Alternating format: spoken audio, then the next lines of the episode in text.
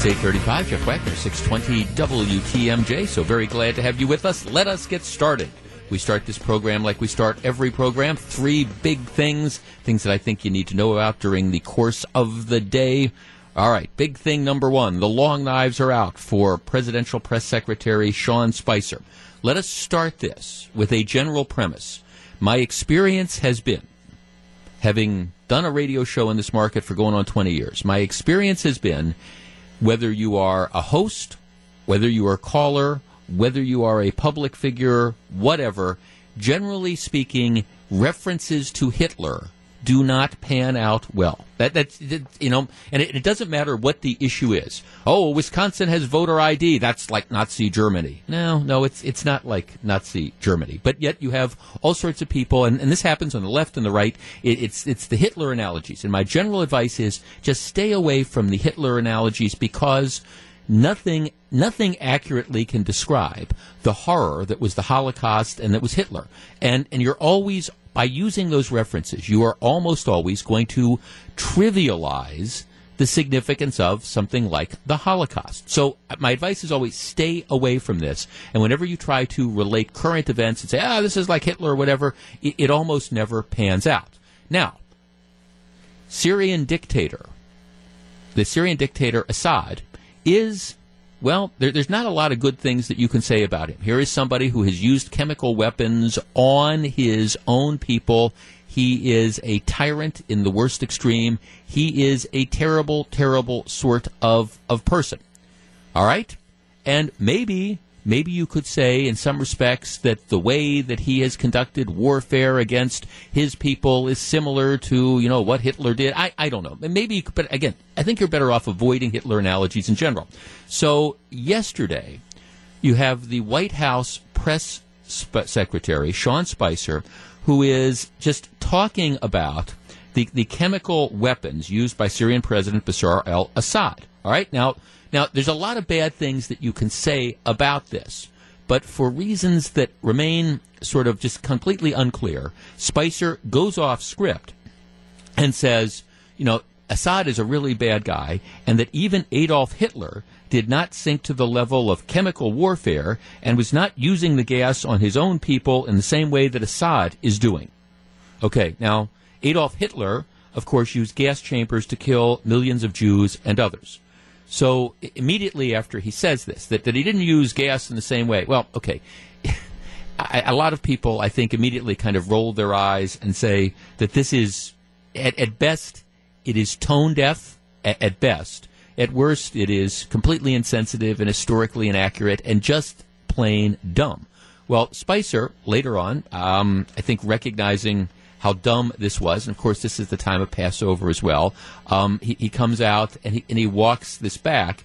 And he, he goes on to say, "Well, look, I'm I'm really sorry about this. Um, I I just obviously Today, so today I was trying to describe the attack that Syrian President Bashar Assad made on his own people using chemical weapons. Frankly, I mistakenly used an inappropriate and insensitive reference to the Holocaust, to which there is frankly no comparison.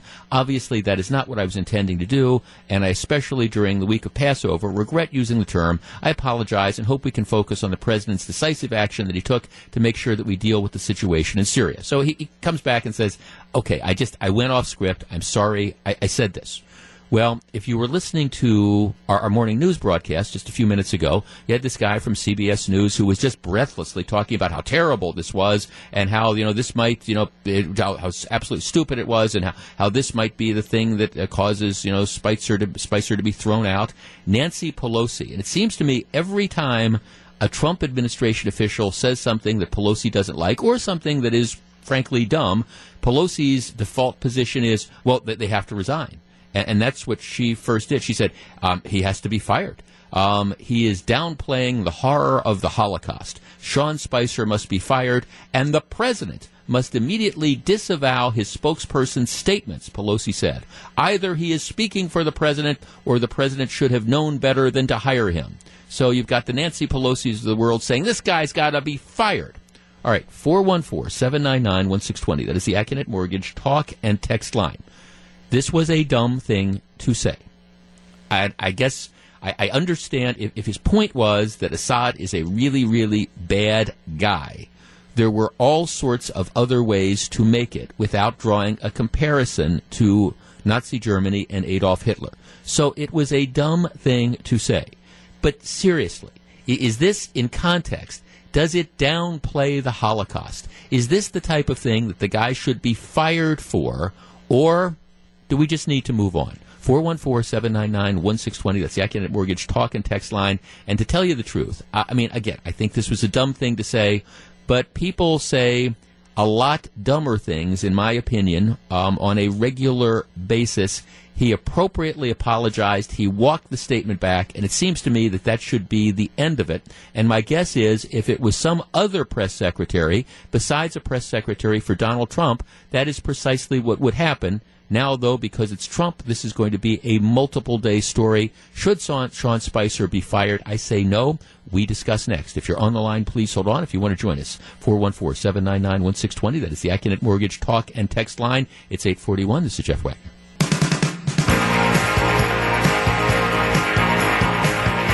844, Jeff Wagner, 620 WTMJ on our text line. One of our listeners writes, interesting that Democrats often compare Trump and Walker to Hitler, and there is no issue. Yeah. How many times, okay, since Act 10, have you on a regular basis had some lunatic political demo figure in Wisconsin politics from the left saying Scott Walker is Hitler. Oh, Act 10, you know, we want public employees to have to pay more for their health insurance. That's like Hitler in Nazi Germany. How many times do you hear those references and it just becomes again part of the, the, the background. All right, you go, oh my goodness, you know, why are people saying that? Should Sean Spicer have used a Holocaust analogy to talk about um, Assad in Syria using gas on his own people? Well, probably not because it is an imperfect analogy. And like I say, you stay away from the Hitler stuff in general. But really, Nancy Pelosi, this is incredibly insensitive. It's downplaying the horror of the Holocaust. Get over yourself, Nancy. George in Delavan. George, you're on 620 WTMJ. Good morning. Yes, sir. I think the man should be forgiven and, and blown over and stepped on, you know, but they didn't want the guy who was uh, President Obama's man for lying to the American people for weeks about oh. Benghazi, where American people died. Well, right, and, and, and, of course, right, and of course, that's a you know the the whole Benghazi thing was, in my opinion, a conscious effort to cover up and divert what had really gone on. This was just an imperfect um, tone deaf uh, analogy. It wasn't like he was lying about some operation. He just he went off script and should have thought better of it. Now, thanks for the call. 414-799-1620. Right, this isn't an effort to deceive. This is okay. He was trying to underscore how bad a, a guy Assad is, and uh, again, is it is it tone deaf? Is it historically inaccurate? Yes. Well, he didn't use chemical weapons in this way against his people. Well, okay, Adolf Hitler put millions of people to death in gas chambers with chemical weapons. Okay, maybe he didn't do it completely in, in the way that Assad did by dropping the chemical weapons on the towns. But regardless, it is an imperfect analogy. You should stay away from it. It doesn't advance it. But is it downplaying the horrors of the Holocaust? Does he deserve to be fired? I mean, seriously? I mean, give me a break. Um, on our text line, Carol, uh, Chris writes, Regarding Spicer, cut the guy some slack. He's still green in his job, and I don't know of any new administration that has undergone the scrutiny as this one has. I'm not a deep state believer. That is, the people embedded in the um, government who try to undermine uh, Trump in this case. I'm not a deep state believer, but you do begin to wonder. I think if Trump and his staff started giving gold bricks to every citizen, the Democrats would find that with, would find that with problems with that too. Well, again, it's I, I I just, when I was listening to this controversy, and this was the dominant story in all the talking head shows, and it's going to be the dominant story today. Does Sean Spicer need to go? Um, no. Carol writes, dumb thing to say, but let's not go crazy. I don't think he should be fired. He's apologized. We've all said we wish we'd not have. Now let us move on. Yeah, that's, you have to have some sense of perspective on this. And, I mean, obviously, he was not, you know, he shouldn't have said it. Stay away, move on. Big thing number one, Sean Spicer, you're going to hear all these calls for him to be fired. I think not. Big thing number two, a lot of people had their eyes on a an election yesterday. There was, in fact, an election yesterday in Kansas. Kansas is a deep red state when it comes to politics. Lots and lots of Republicans. There was an empty House seat um, in in Kansas. Um, there was a vacancy because the congressional, the, the, guy that held it, took a position in the Trump administration, creating an opening. Um, Ron Estes was the Republican candidate who was running. He was the state treasurer.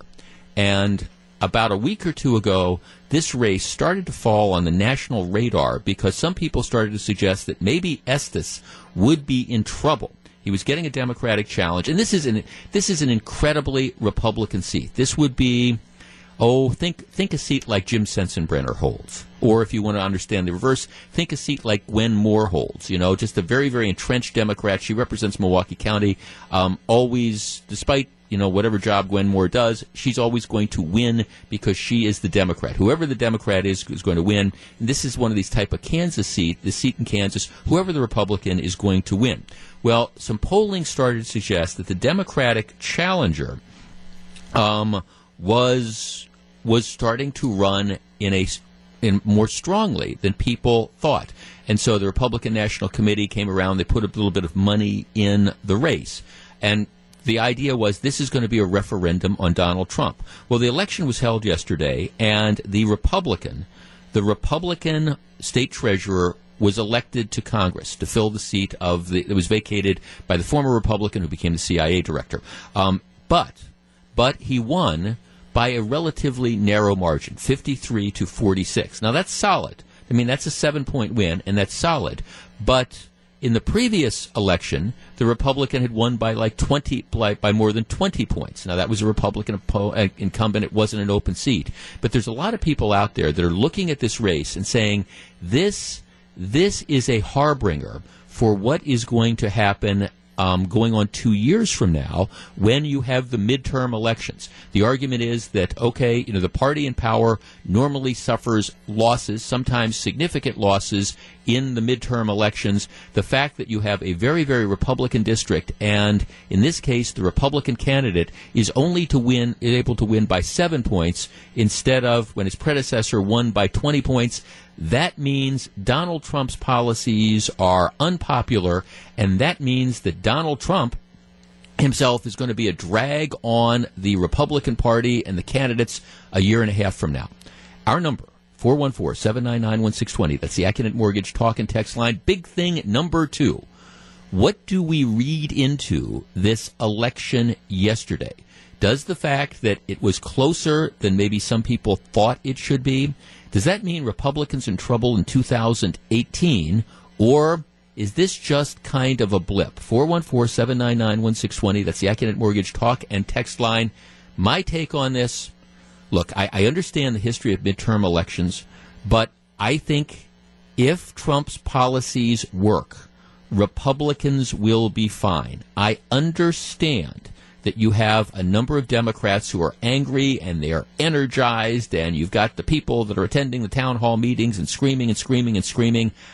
I think it's way too soon to know whether that kind of anger is going to last. And you can agree with me or disagree with me, but I think. I, think you can't read anything into it. And candidly, I think if the president sticks his course, if the economy continues to improve, I think Republicans will do fine and I don't think Donald Trump needs to change his agenda. Maybe a little bit of style, but I don't think we need to change the agenda. 414 799 1620. That's the Accunet Mortgage talk and text line. All right. Are, are Republicans in trouble a year and a half from now in the midterm elections because of what happened yesterday? I tend to think not. What do you think? We discuss. It's 852. Jeff Wagner, 620 WTMJ. If you're on the line, please hold on.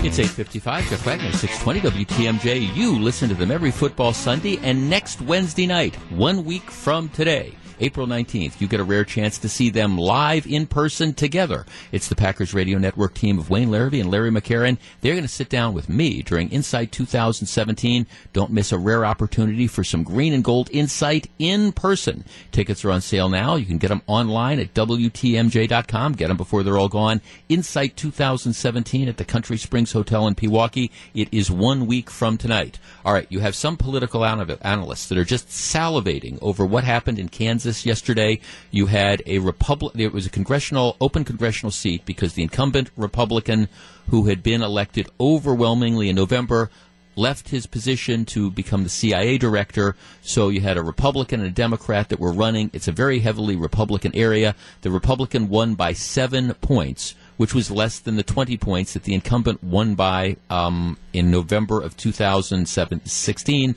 Some people are saying, oh, this means the Republican Party is in trouble. I, I, I don't think so. I think this is an aberration. Sam on our text line writes, the Republicans are only in trouble if they don't get the broader portion of their agenda through by the midterms. I could not agree more. Right now, you've got a lot of stormy weather that's out there. You've got a lot of people that are aggravated. But the truth is, the, the, proof is in the pudding. We do not have divided government right now. You know, we have we have the Republicans that you know have been running for years and years saying, okay, when we, you give us the keys, you give us the keys to the government, and we're going to get things done. Well, now they need to get things done and that's how they're going to be judged by. If the economy is doing well 18 months from now, Republicans will do well. If we have health care reform and it is working better than Obamacare, Republicans will do well. Those are the issues that are going to be out there, and trying to figure out how people are reacting in a race in April of 2017 and what that means for November of 2018, I think is silly. Tom in Watertown. Tom, you're on 620 WTMJ. Good morning. Morning, Jeff. Hey, that that uh, race in Kansas isn't going to matter because it's way too early. But the one thing that is going to matter is if this uh, these dairy farmers start losing their jobs because yep. of this Canadian thing.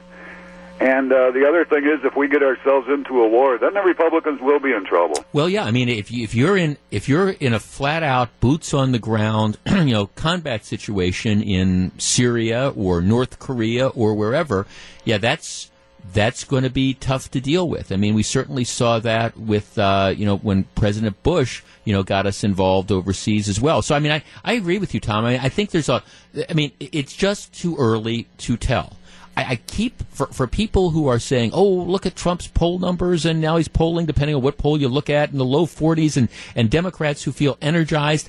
Yeah, it's just way too soon. I don't believe Donald Trump is Ronald Reagan. Okay, so let me use my own analogy there. But I mean, I, I, do remember back in the early 1980s when Ronald Reagan took over, first year, first year and a half, the poll numbers were, were, awful. People didn't like the type of things he was doing. He had kind of a rocky start as he was trying to grapple with, you know, the things that we had with the inflation that was going on and things like that. And you know what? The, the policies that Reagan pushed through worked and the people responded. And I think you can make a strong argument that that was one of the most successful presidencies, certainly of my lifetime, if not the most successful presidency. Will, will Donald Trump be another Reagan? I, I don't know. Not predicting that necessarily, but I do know that a few months into an administration is way too early to make that uh, to make that decision. And I do know that trying to read the tea leaves for what's going to happen 18 months from now, based on one congressional seat in Kansas and a special election in April of 2017, and it just isn't going to work. The Bill O'Reilly controversy continues.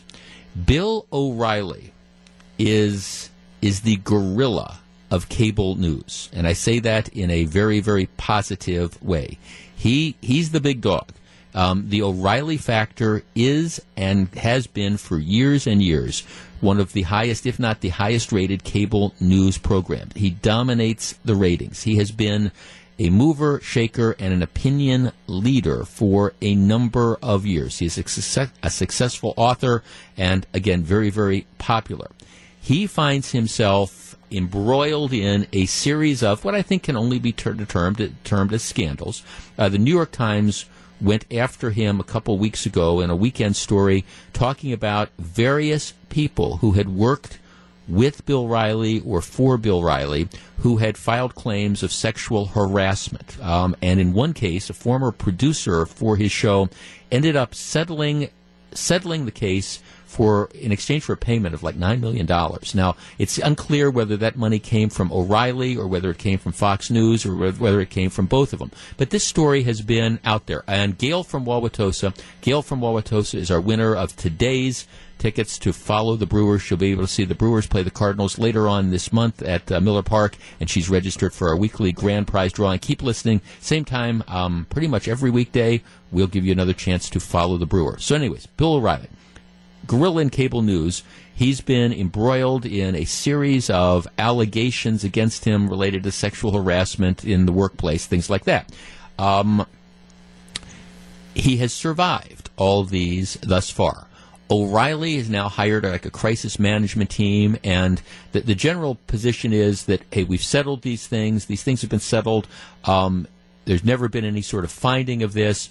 As a public figure like I, I like I am, like O'Reilly says he is, you are a target of these things, and you know they've never admitted any sort of liability. But you have multiple situations and multiple claims, so you know you, you have to wonder if whether or not there is smoke, there is fire.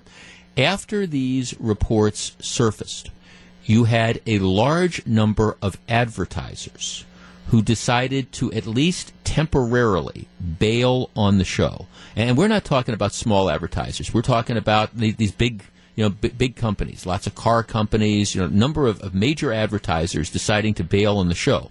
Now, in many cases, they weren't bailing on Fox News Network. What they said is, we just want our advertising redirected away from O'Reilly's show, and we want it on, you know, some other show. But in some cases, they, they actually canceled the advertising. There's no way of knowing whether or not this is going to be a permanent thing or not. At least in the short term, and this, I think, has a lot of people um, kind of scratching their heads.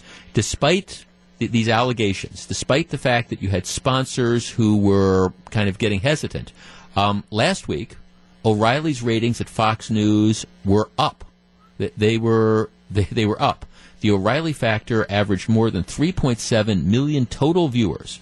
That is a ton of people and more than 652,000 in the key 25 to 54 demographic when compared to the same week in 2016 year to year um, O'Reilly's primetime program was up 28% in total viewers and 42% in this demographic, this 25 to 54 demographic. So while advertisers might be temporarily bailing, viewers are not, at least not not by you know viewers have not abandoned him. Now, what O'Reilly announced yesterday was that he is taking a vacation. Um, and he said this has been previously scheduled. He's planning to be gone the rest of this week and all of next week. He says he's got a trip scheduled. So this is previously planned. Every year I take a vacation around this time to take a trip. I'll be back on April 24th. Well, again, we were talking about the long knives in the last uh, segment of the program. Now, a lot of the long knives are out there. A lot of people saying, okay, this is the end of O'Reilly. He's not going to be back. They're going to figure out a way to, to dump him, get rid of him, buy out his contract. 414 799 1620. That is the Accunet Mortgage talk and text line. I have no doubt that, you know, maybe you are a huge fan of Bill O'Reilly. Maybe you're a detractor.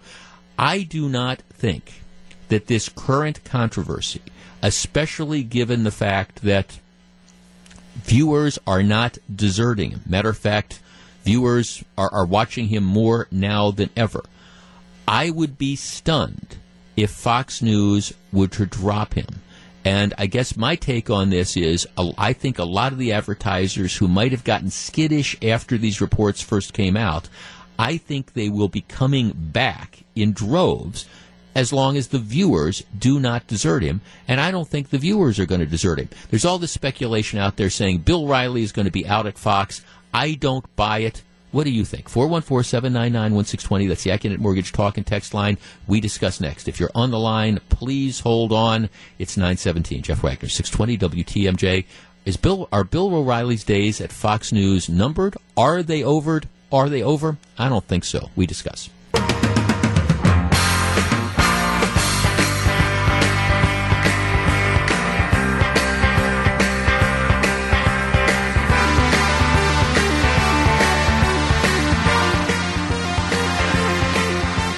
It's 919, Jeff Wagner, 620 WTMJ. How's the city of Janesville coping during the manhunt for Joseph Jakubowski? Hear from a woman charged with keeping the entire school district safe. That's 450 today during Wisconsin's afternoon news. All right, Bill O'Reilly announces yesterday that he's going on a vacation. He says he's going to be back a week from Monday.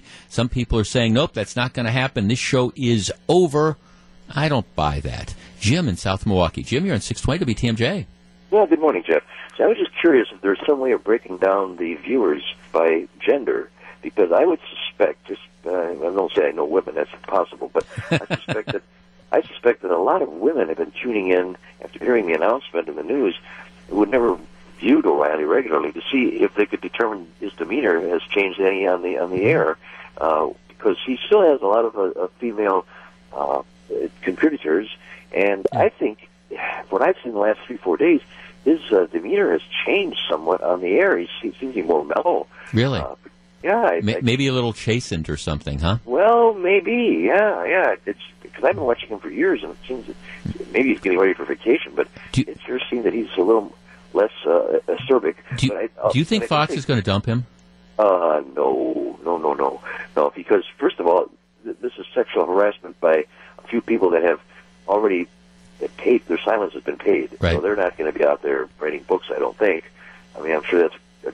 Well, right, right, yeah, because yeah, they've gotten their money. Okay, well, thanks. See, I just, I mean, I, I don't. I have to tell you, I, I'm an occasional watcher. I, generally speaking, by the time I get home at night, um, I, I just, I'm ready for entertainment programming, and unless there's something really big going on, or I just happen to be, be particularly interested in one of the stories of the day, I, I don't tend to watch a lot of the talking head shows at night. Again, unless I think I need to do that for this show. I, um, so I, I don't have a position on whether he's chastened or not. The other, the other thing, it's, it's a kind of a strange time in, in the media because. Um, I, I think in, in general, lots of for a lot of these news stations, because of the, the Trump phenomena in the first hundred days, a, a lot of numbers are up um, from from last year, and I, so I, I don't know if it's fair to say that by looking at a year to year comparison, that Bill O'Reilly is more popular now than he was say a year ago. It's just that because again, I mean, a lot of people are, are watching the news because they're fascinated with what Donald Trump is going to do. Is that they call it the Trump bump, and and some some TV and some radio stations have gotten it. The question's going to be: Is that going to last, or is it going to be something that, as as the hundred days expires and people just kind of go back to their normal lives, you know, how is that going to play out? And nobody knows that answer. That being said, I still. I, I will be absolutely stunned if Bill O'Reilly is gone. I just don't think it's going to happen. The only thing that will make Bill O'Reilly, the only thing I think that will drive Fox News into getting rid of him is that if the viewers abandon him. And so far, there's been no indication at all that viewers are going to abandon him. Let's talk to Glenn in Muskego. Glenn, you're on 620 WTMJ. Good morning.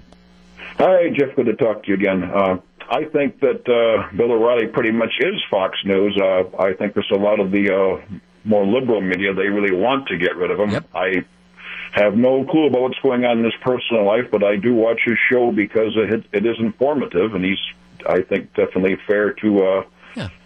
people that he agrees with and people that he doesn't agree with. Well, you know, one of the things that um, you, you know we we are we are very very forgiving. I think as a general rule of of people, and even if there is examples of misconduct or whatever in their personal lives, we are very very forgiving. And, and the question is going to be: do, do people like Bill O'Reilly? Do they like his message? Do the way do they like the way he delivers it? Um, and and if they do. I don't think that they're going to bail on the guy, even if they're willing to say, uh, okay, well, maybe he mistreated, maybe he was completely wrong X number of years ago in the way he handled some producer, or, or maybe the guy is a dog. I, I don't know. I mean, I don't know the truth of that one way or the other, but if people like the message, I think they'll support him. Exactly. Thanks. Yeah, I call, no, again, I, I mean, I think, I mean, I, and and again, I understand this has got to be giving Fox heartburn when you have advertisers that end up leaving in droves. But I think. Candidly, I think the reaction of a lot of the advertisers, this was that knee jerk reaction. And, and one of the things I, I always preach is that people need to avoid knee jerk reactions based on just a, a temporary event. Stock market's a classic example of that. You know, last summer you have the Brexit vote in, in Great Britain, and the stock market plunges for two or three days, and people are talking about this is going to be a great recession, and and then you know it's going to be this huge recession. This is terrible, and then three weeks later the stock market's up 300 points, the Dow's up 300 points. It's one of these things where I, I think you have to be extremely careful in in just like a knee jerk reaction to a particular news story. Now, there, there might be some news stories that are just such a killer that you're not going to come back from. But as a general rule, all right, just what happens in a particular month or what happens in a particular year or the impact of a particular news story, you have to wait and see how this plays. And I think a lot of the advertisers were kind of knee jerking this. I, I will be.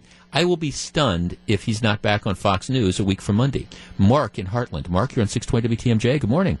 Good morning, Jeff. Um, after so many years of listening to Charlie Sykes every day and totally agreeing with him, you've gotten me to call in to your show more in a couple of months than I did to Charlie Sykes for 30 years, and and my family loved Charlie Sykes. But um, shift. I, I don't. I'm not sure. What does that mean? Does that mean you love me too? um, I, probably to a certain extent, but we really don't want to go there. Okay, uh, fair enough. Uh, Bill O'Reilly is super successful. He's probably one of the prime reasons that they say about 40% of uh, the big um, major network news media television shows audience has shifted away from them and gone to cable TV. They right. probably because of Bill O'Reilly. It seems to be the the soup of the day today, Jeff, is if that you want to bring down somebody big and conservative and successful and who has a large following of like-minded people is you accuse them of sexual assault or sexual impropriety. I'd I'd like to know, Jeff, where are these five or six women that accused Donald Trump during the last few months of the presidential campaign of sexual impropriety, sexual assault, etc.? You haven't heard a darn thing from any of them. So now it seems to be the next powerful conservative on the block. You throw that at him and see if anything of it it'll stick. The well, guy is super successful. He has people that strongly believe in him.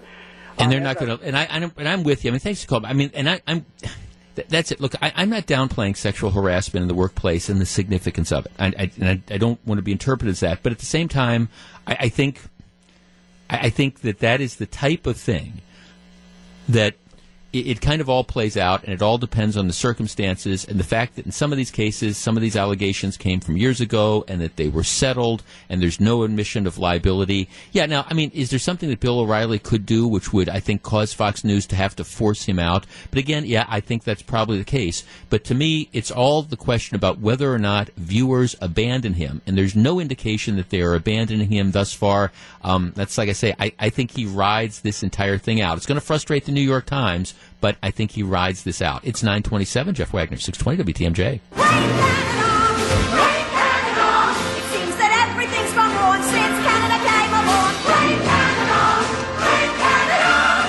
Not even a real country anyway.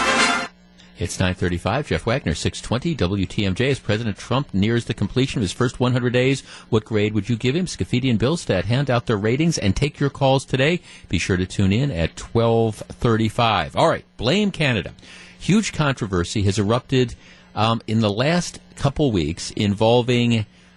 Uh, it's a trade dispute involving Canada and the United States but Wisconsin dairy farmers find themselves in the center of that dispute, as well as dairy farmers in New York State.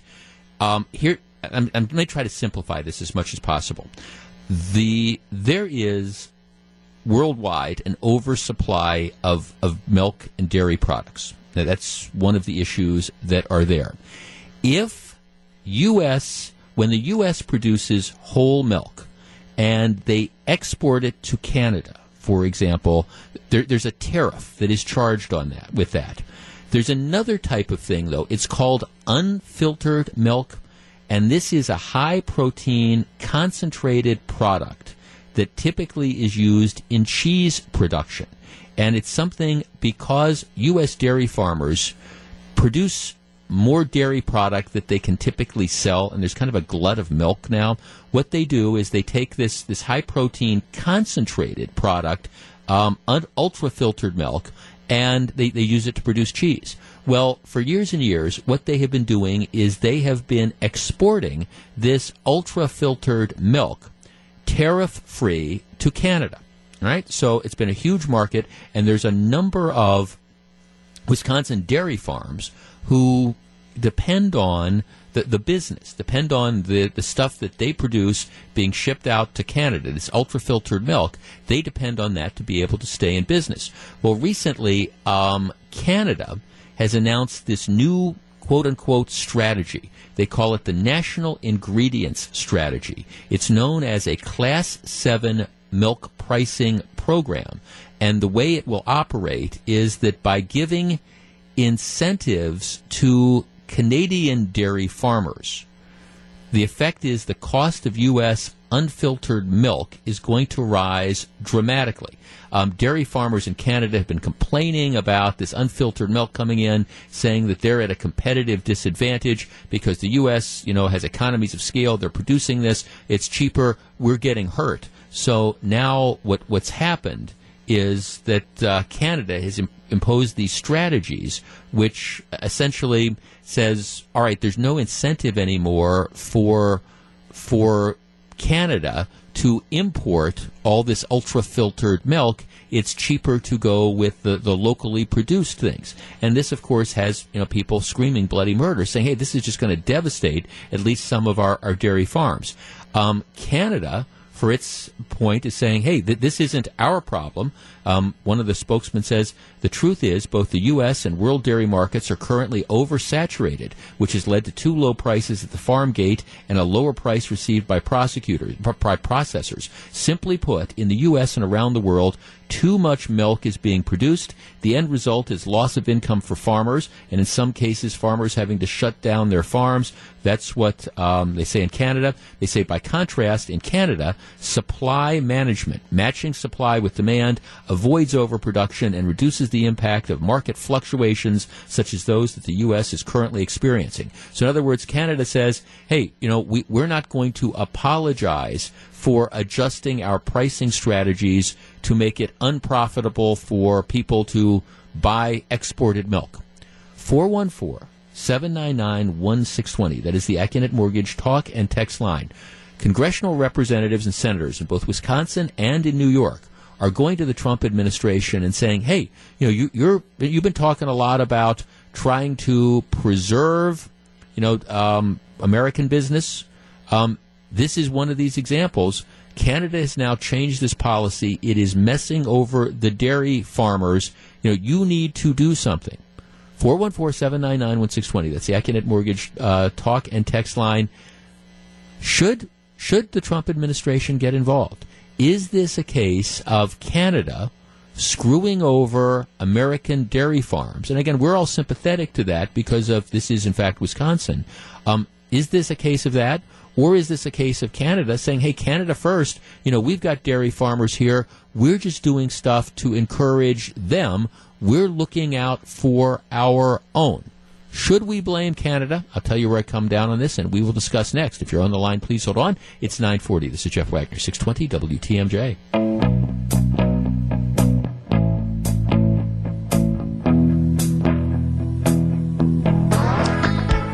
944. Jeff Wagner, 620 WTMJ. How did he become the only governor in American history to win a recall election? What was it like to go toe to toe with Donald Trump on a presidential debate platform? Wouldn't that have been interesting? Governor Scott Walker is going to sit down with me one week from this evening, and you can be there to see it live. It is Insight 2017 at the Country Springs Hotel in Pewaukee. It is Wednesday night, April 19th, one week from this evening. Tickets are available now. They're going quickly. Go online, WTMJ.com. We hope to see as many of you pos- as possible out there. We have an absolutely great lineup. Hey, while you're at WTMJ.com, check out our mobile app page. You can download the various podcasts. Matter of fact, I was talking to somebody yesterday who was telling me how they listen to the show on a regular basis. I listen to it when it's on the air, when you're on the air, but I, I miss things, and so I, I just download the podcast and catch up. You can certainly do that as well. We podcast all the shows we broadcast here on WTMJ in the, in the weekday um, weekday slots. In addition to that, you'll hear some special podcasts, some voices that you um, don't typically hear on the radio. So check that all out. All right, 414-799-1620. That is the Accunet Mortgage talk and text line. Chuck on the South Side writes, as much as I'm all for our dairy farmers, how can we blame the Canadian farmers for wanting to make a living also? We're talking about this trade dispute that has um, just arisen for forever, essentially, uh, dairy farmers in this country, but particularly Wisconsin dairy farmers and in New York State, have been able to export this ultra filtered milk which you use to make cheese. They have been able to export it into Canada without having to pay a, a tariff. It's been duty free. That has now changed, and as a result, it is no longer economically desirable for the Canadian processors to buy this. It's now more desirable because of the duties and these different things that have been applied. It's now more desirable for them to um, buy the stuff from the Canadian farmers. The Canadian farmers love this, but the U.S. farmers, particularly a number of dairy farmers in Wisconsin, are screaming bloody murder. They're saying, "Hey, this isn't this isn't fair." Um, Neil writes, "I think most Ford vehicles are made in Canada. Just place a thousand dollar tax on that." See, here, here's the thing, and here's how I analyze this. I'm a free market guy, right? I, I think I, I believe in the idea of supply and demand. And if you have a situation where you have, have a product, and for example, the United States dairy farmers are producing, for, for whatever reason, they are producing that product. It is of the same quality, and they are producing it um, in larger quantities, and they're willing to sell it for less. I think that they should be able to sell that for less and they have been able to do that to connect to the Canadian market for years and years and years.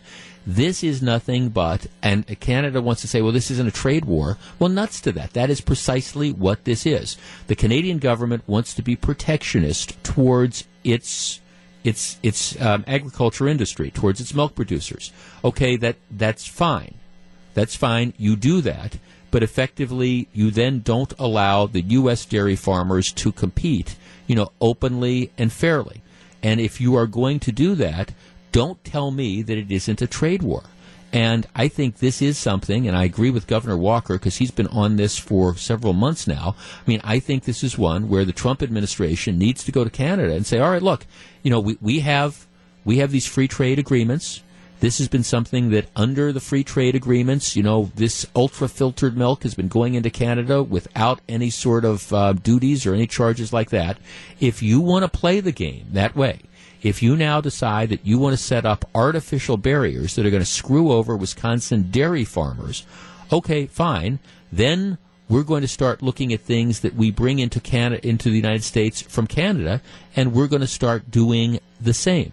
I understand the idea of trying to want to be protectionist and help out, you know, Canadian farmers or the U.S. farmers or, or whatever. But when you start to get protectionist in this capacity and say, all right, here's what we're going to do, we're going to start punishing in this case, punishing the U.S. dairy market, I think you have to expect that there's going to be some retaliation. There's either free trade or there's not free trade. And you can't allow a particular country, say like Canada, to decide to say, okay, pick and choose. All right, it's been duty free. Now we're going to start charging and we're going to effectively screw over all these dairy farmers that are in the U.S. If Canada persists in this policy, the United States should do something to reciprocate. And uh, again, uh, just to send the message that we're either free trade partners or we're not free trade partners, but you cannot pick and choose. So, yeah, I do think it is fair to blame Canada for this. There's a larger issue with dairy products. There is there is worldwide overproduction right now, and I think that's perhaps a larger issue that's going to have to be sorted out. And you do have a glut of dairy products on the market now, and that's driving down the cost, and it's making it more difficult, particularly for some small dairy farmers to stay in business. And that, that those are, are valid issues as well. But this particular issue that is causing all the pain to 75 or so dairy farms in Wisconsin, it, it's not because of the worldwide glut of of cheese or of, of whole milk. It's because of a specific program and policy being implemented by the Canadian government to help Canadian dairy farmers who otherwise couldn't compete at the expense of U.S. dairy farmers. And that's fine if they want to do it, but then maybe that means we've got to relook at a number of the policies we have regarding imports from Canada. Just saying. 950, Jeff Wagner, 620 WTMJ. It's 9.53, Jeff Wagner, 620 WTMJ, so very glad to have you with us. the United debacle continues to go on and on. The United Airlines CEO, at least for the time being, his name is Oscar Munoz, who originally came out and said, Our people did nothing wrong. We followed procedures. And that kind of went over, well, pretty much as well as remember when the public relations people decided we have to rename the Marquette men's basketball team and we're going to call it the Marquette Gold? Well, this was this this the way United Airlines handled this debacle on the flight from Chicago to Louisville from last Sunday. I mean, it's it's up there with the Marquette Gold. It's up there with New Coke. I mean, this this will be taught in public relations classes for decades as a classic example of how not to handle a particular situation. Well, after spending a day or two defending his employees and saying, "Oh, we just handled this by policy," um, now he he says, oh, "We made a mistake." Um, the now statement is United Airlines um, won't allow law enforcement officers to haul seated paying passengers off its flights again. We're not going to put a law enforcement official to take them off to remove a book paid passenger, seated passenger. We can't do that. He now apologized for this incident, says it is truly horrific, says we're going to review this. I'm not sure it's going to make any difference because they had a chance to do the right thing right away and, and they didn't. And so far, I mean, you, you've seen the input, uh, the impact. Uh, United Airlines stock was off like 1.1%. Uh, stock value down like about $250 million. And that, I think, is pretty much a direct reaction to the fact that a lot of people saw this and said, hey, um, if we have a choice, and the reality is a lot of times when you're flying, you don't have choices. But if we have a choice, there is no way that we are going to fly on United Airlines. I guess one of the things, the good things that come of this is I think perhaps it's going to cause a lot of airlines to take a step back and re examine their, their procedures. I, for one, don't care what it says in the small print on the back of that little ticket that I buy. I think that if I pay for a seat and if I show up, I should be entitled to that seat and that the airlines need to adjust their overbooking problems accordingly. I mean, I understand, and somebody was explaining to me that, well, there's a lot of business travelers that have to change at the last minute, and so, you know, they, they need these seats and they're preferred flyers, and that's why you have to have them. I, I don't care about any of that type of stuff. I mean, I just the bottom line is if I buy a seat on a plane, I think I should be guaranteed. Again, making allowances for bad weather or for things that are beyond the control of the airline, mechanical problems or whatever, I think I should be entitled to that seat. And this idea that you can just arbitrarily pull me off because you've got some small print on the back of the airline ticket, I think that is ridiculous. But here's the third day story on this that I found to be very interesting. And I want to give credit to the um, International Business Times, um, who, who went back and we're, we're looking at the history of United Airlines.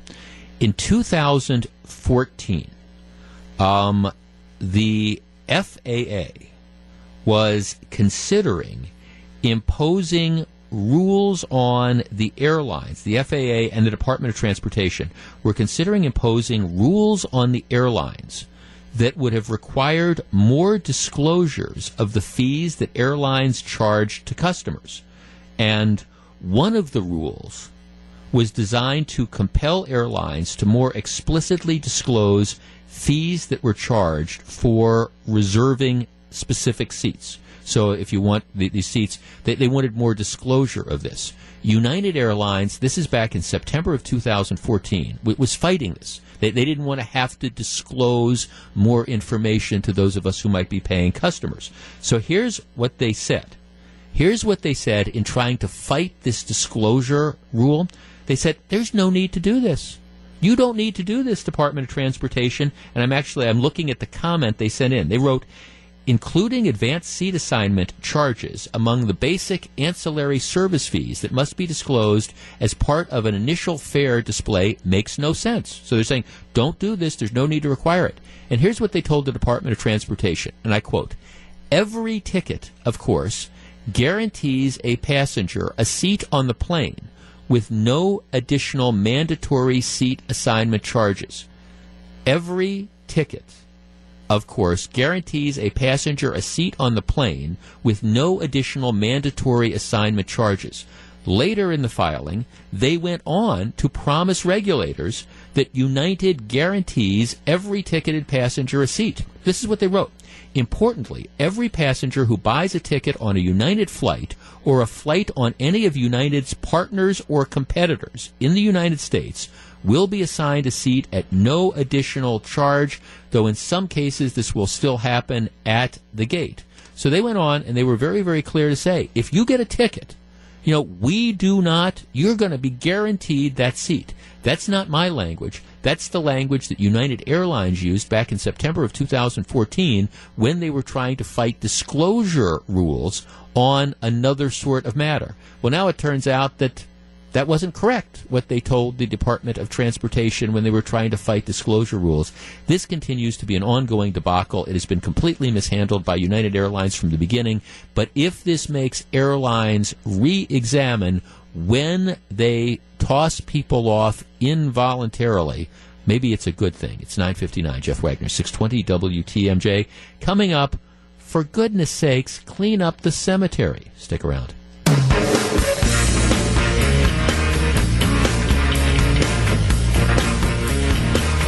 It's 1008. This is Jeff Wagner, 620 WTMJ. This controversy first brewed up in, well, around Memorial Day of last year. And, and I remember when this first happened, I, I actually I took a drive down to Muskego to look at this little cemetery. There's a little cemetery in Muskego. It, it's off of Ryan Road, um, and it's it's called Luther Park Cemetery. It's only about a half acre. It, it's a, a small little cemetery, but it contains the burial sites of some of the earliest European settlers to this area, including Luther Parker, which is why it's Luther Parker Cemetery, who is credited as being the Muskego area's first European settler. Um, in in this cemetery are also the remains of um, Civil War veterans. Now, under Wisconsin law, veterans' graves must receive proper and decent care from cemetery owners and this is this is under the responsibility of Muskego. So you know, Muskego is the one that is responsible for taking care of this cemetery. Now, again, this controversy brewed up last year around Memorial Day because there was going to be a, a ceremony. Civil War group, you know, wanted to have during the Memorial Day weekend a salute to the two Civil War soldiers that are buried in this cemetery. And what they found was the, the cemetery um, is, at, at best, you would describe it as overgrown. At worst, you would describe it as a complete and total disaster. One of the uh, spokespeople at the time said it's a weed patch. They call it a wild plant sanctuary. Right. So I remember last May, I took a drive down there and.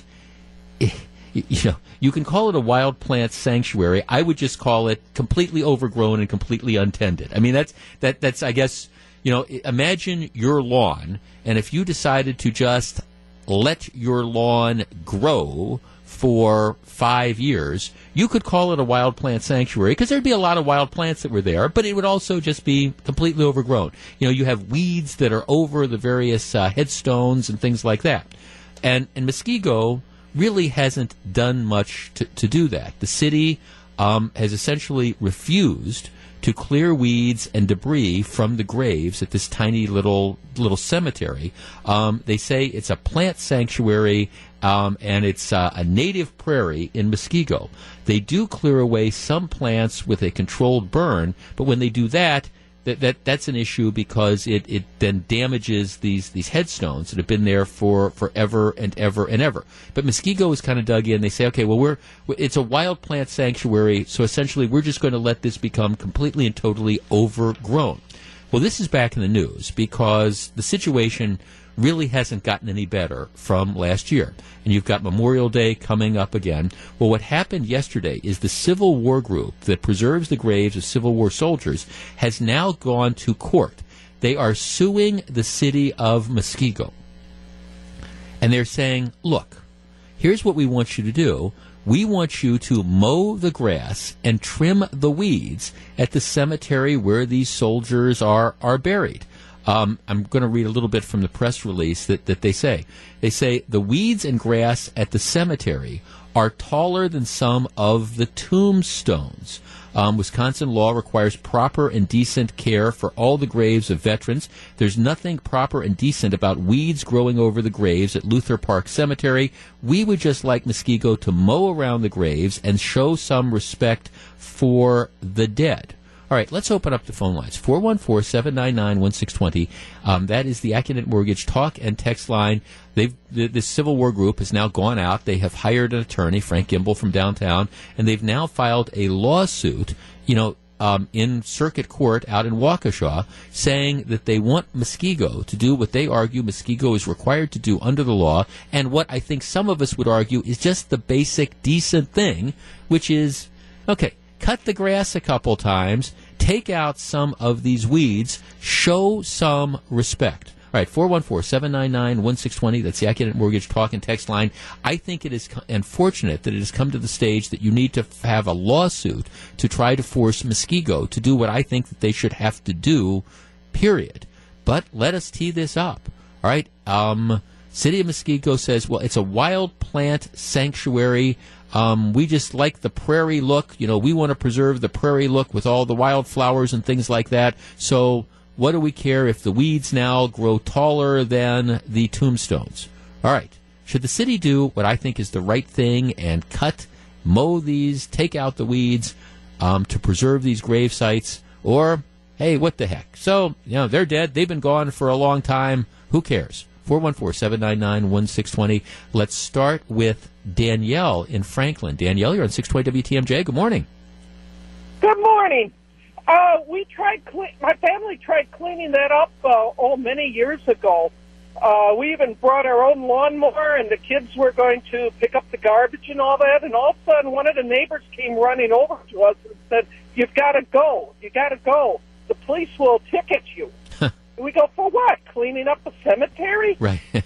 Uh, but you know, the argument is, well, this has been for years. Well, it's been for years because our hands have been uh, tied for not cleaning it.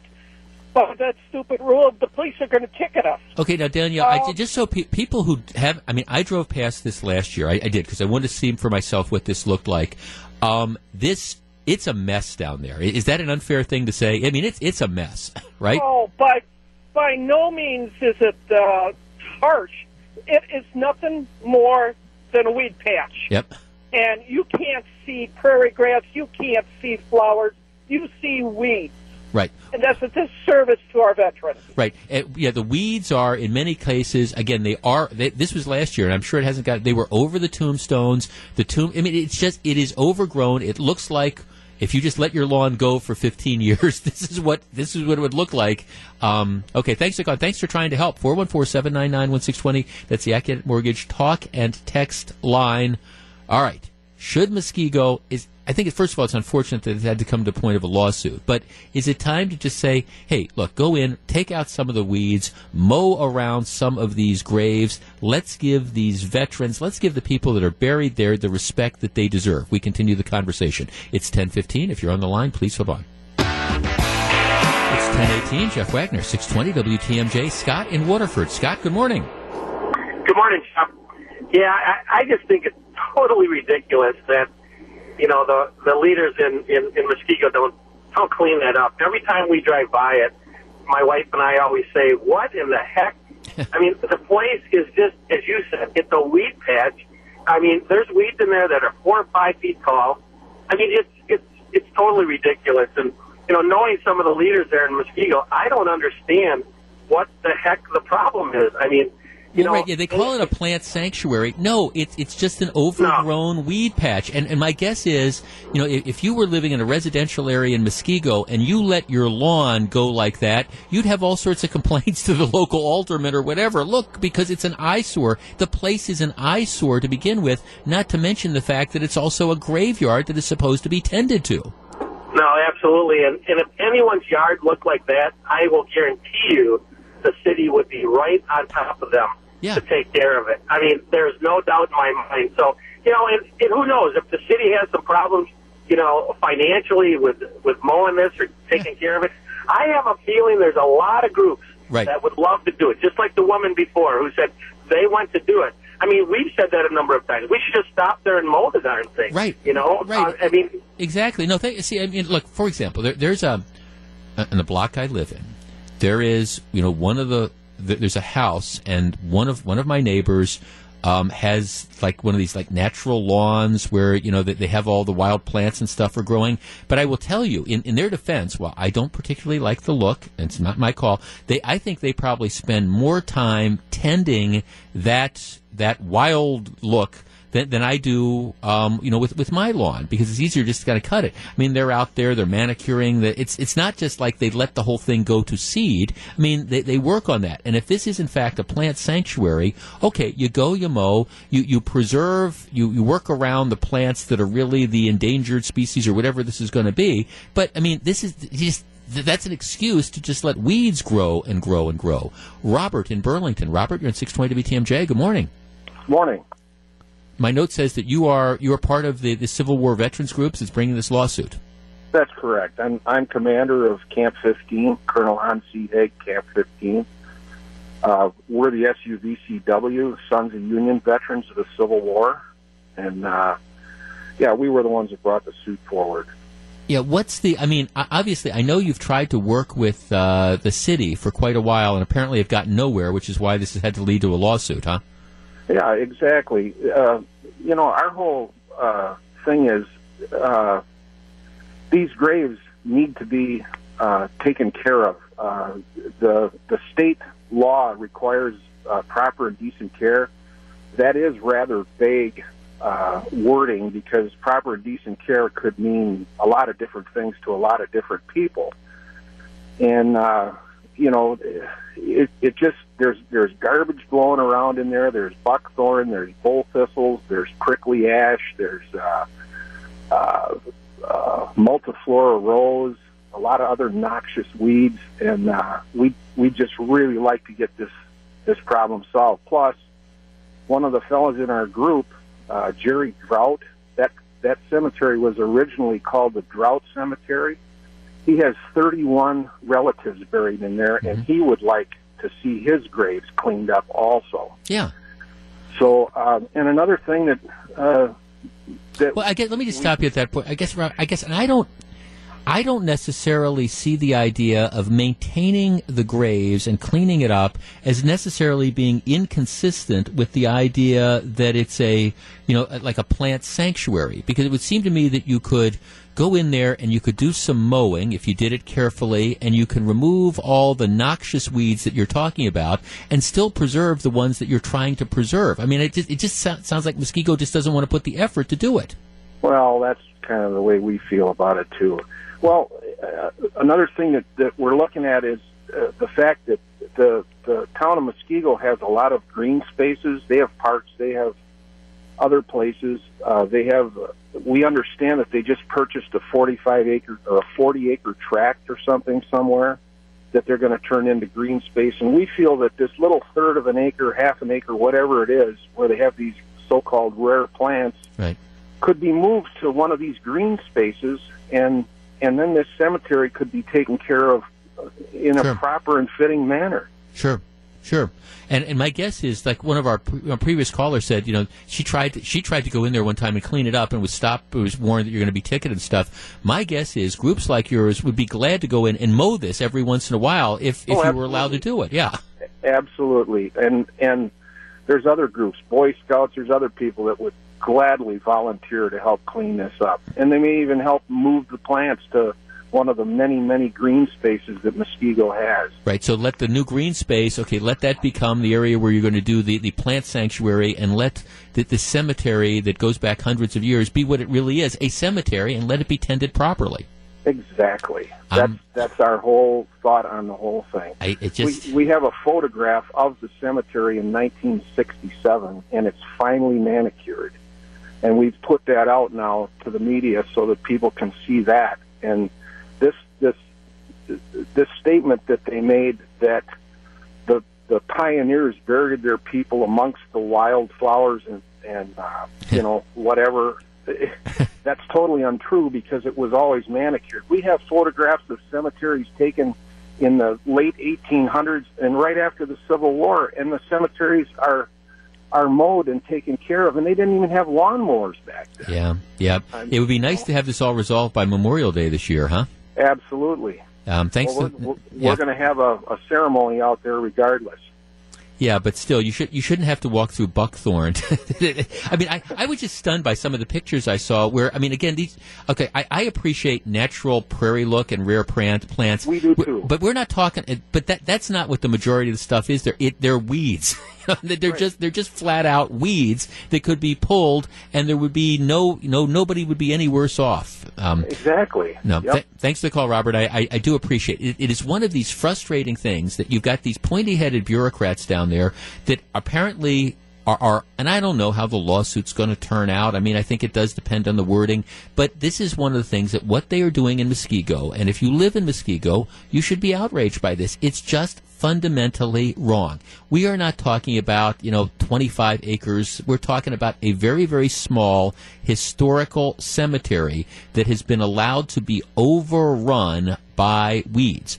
And again, if there's some native plants there that you want to preserve, I got to believe that there's some way that you could move this around to allow you to still do what you're supposed to do under the law, which is mow the cemetery grass, tend it, or at least remove the things that we all agree are not precious, you know, things that need to be preserved that are just those type of weeds that when you see them in your garden, you pull them out. It's that simple but yet it is taking a lawsuit to force people in Muskego, at least to force the powers that be in Muskego, to do what I think most of us would agree is the right thing. 1026, Jeff Wagner, 620 WTMJ.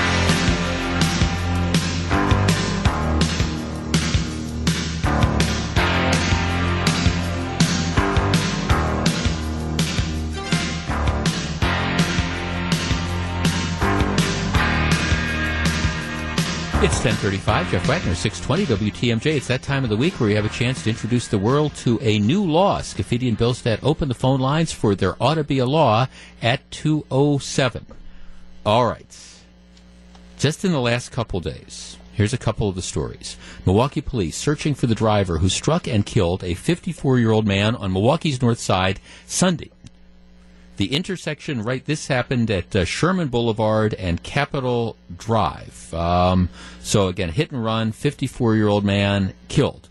Now this comes on on the heels of something that happened, well, what last Thursday. A woman is accused of killing a pedestrian after fleeing a hit and run crash. Drove. The woman accused of killing the pedestrian drove back and forth several times over the victim in an attempt to dislodge her before finally being stopped by witnesses, according to the criminal complaint. The driver, Shanice T. Davis, 28 of Watertown, then exited her SUV, lit a cigarette, and walked away while making a call on her cell phone. Carol Ann Daniel, 58, died in the hospital where she was taken shortly after being struck after 8:30 a.m. Thursday near 92nd and Lisbon. Davis was charged Monday with second-degree reckless homicide, according to the criminal complaint filed in Milwaukee County Circuit Court. Davis was driving a Ford Explorer when she collided, collided with a Chevy Traverse near 92nd and West Capitol Drive, which is becoming the killing field for hit and run drivers in Milwaukee, injuring a woman and her son who were in the vehicle. So she runs into a Chevy Traverse. She then, this is the woman, drove off at a high rate of speed, ran a red light, struck a van at 92nd and Lisbon. She continued to flee before striking the 58 year old woman who was in a crosswalk walking north across Lisbon on the west side of the corner.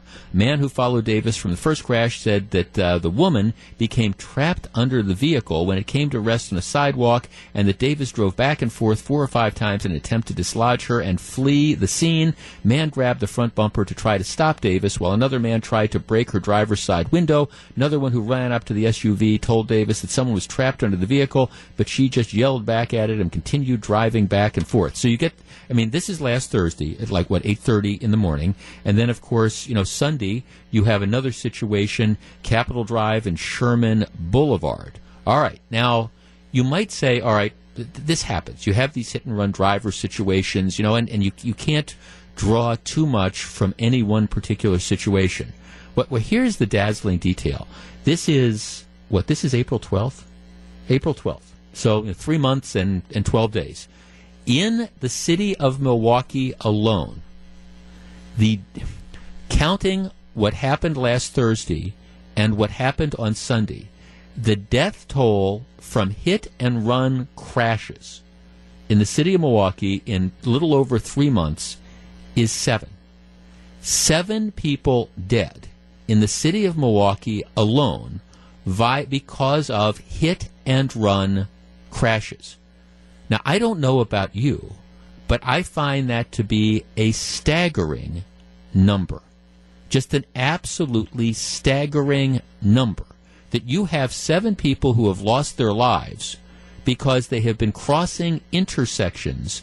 And of course, there's probably other people who've been hit, you know, pedestrian car collisions, but that haven't resulted in hit and run, where the person may be stuck around. But this is seven situations where people crossing the street have been hit and killed by drivers who then flee the scene. Our number, 414-799-1620. That is the Accunet Mortgage talk and text line. I know the mayor and other people, city officials, hate it when I do topics like this. But one hit and run, you could maybe understand. Two hit and runs, you could maybe understand. Seven fatalities due to hit and run, and again, this doesn't this doesn't begin to include all the other hit and runs that are out there, where your car gets hit and people flee, um, traffic. Act. This is just seven people dead in three plus months because of hit and runs in the city of Milwaukee alone. I think this is a major public safety issue. And it's caused by a lot of things, including the general lawlessness and the irresponsibility and the things like that that are going on. But it really is. This is something that I think it is now to a point where you wonder, in certain areas of this city, and these last ones happened on Capitol Drive, is it even safe to cross the street? We discuss. 414-799-1620 is the Accunet Mortgage talk and text line. It's 1040. Jeff Wagner, 620 WTMJ. If you're on the line, please hold on. 1043, Jeff Wagner, 620 WTMJ. One of our listeners writes, Your short one uh, hit and run death, Hampton and Hopkins, a 60 year old man on Saturday night. Description of vehicle, but no arrest as far as I know at this time. Yeah, my numbers say seven pedestrians dead to date in hit and run incidents in Milwaukee. One of the listeners says, uh, Kim says, it, it's actually, there's one more. I, it is just incredible that this is is going on. We're talking about why, but we're also talking about whether or not, and is it even safe to cross the street in certain parts of Milwaukee? John in Waukesha. John, you're on 620 WTMJ. Good morning. Good morning, Jeff. Thanks for taking my call. Sure. Uh, I agree with you. It's terrible. It's like a war zone. And the thing is, the police department is not patrolling. Uh, they speed up and down those streets a 35 mile an hour speed zone. They're going 50 to 60 miles an Yep. hour. And you can tell by the accidents. Look at the accidents, how many rollovers there Right.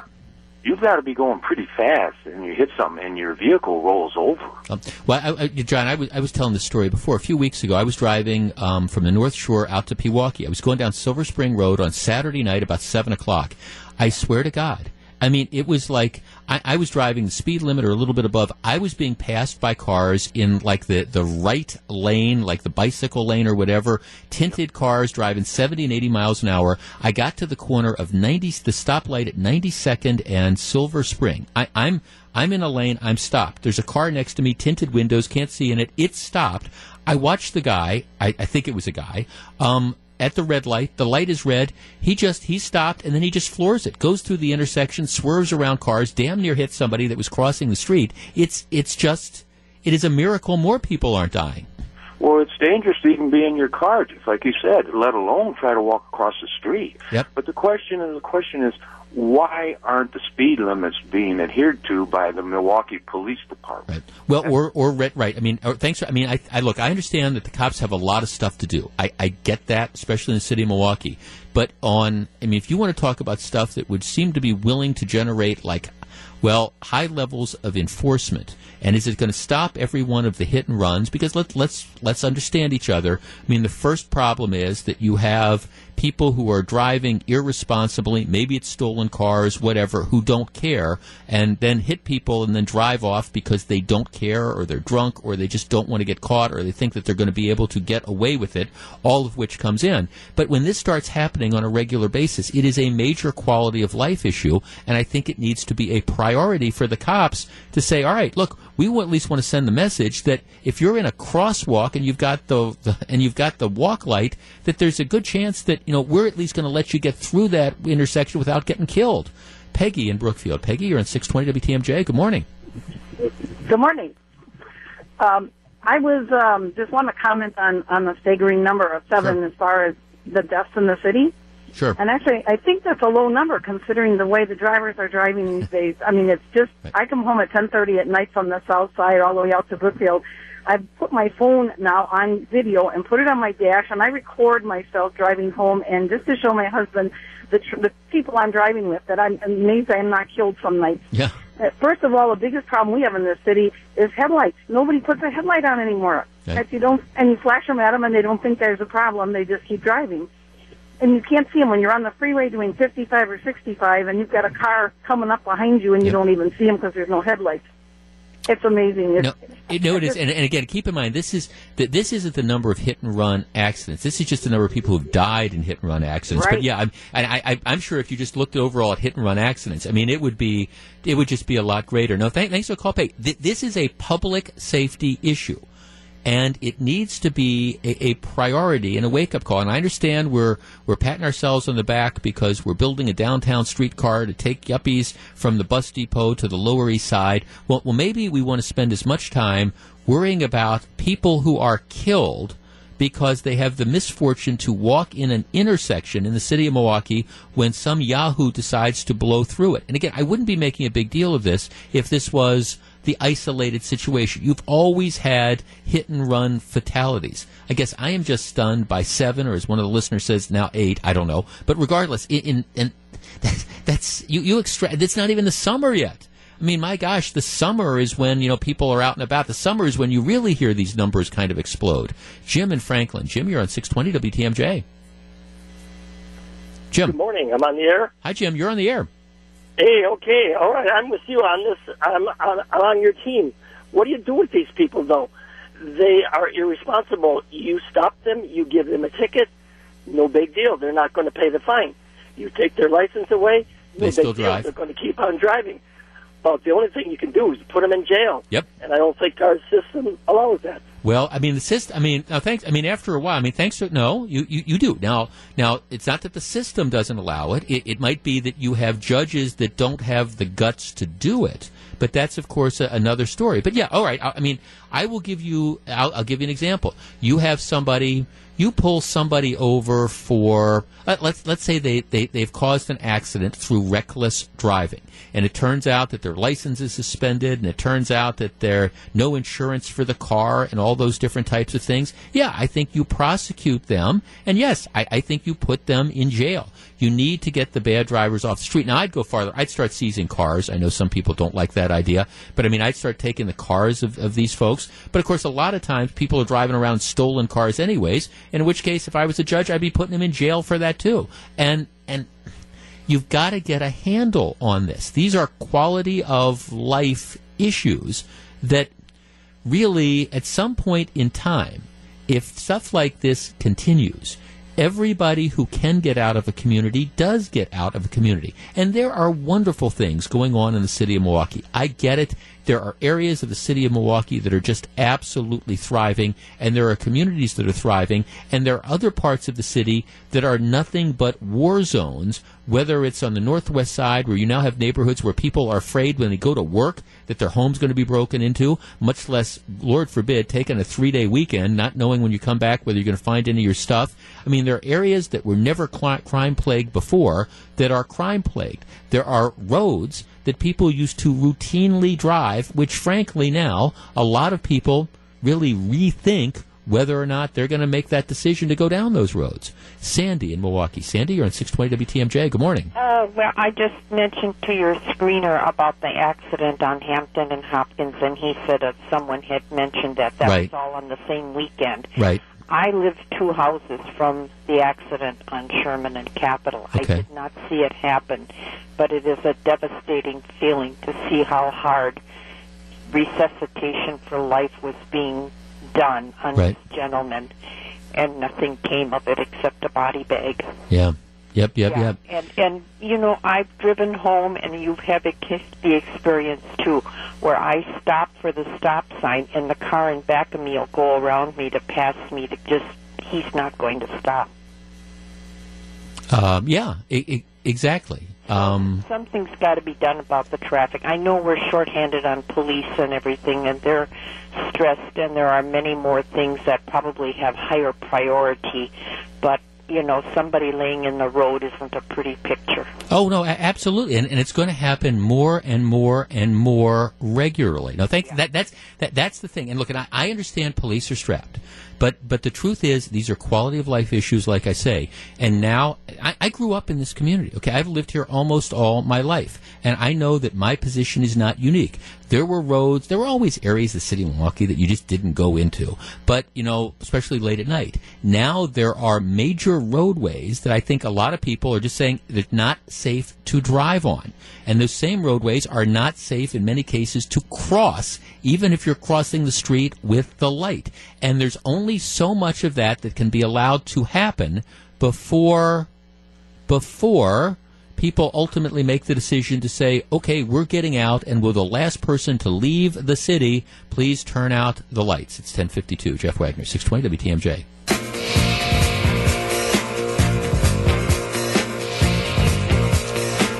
It's 1056. Jeff Wagner, 620 WTMJ.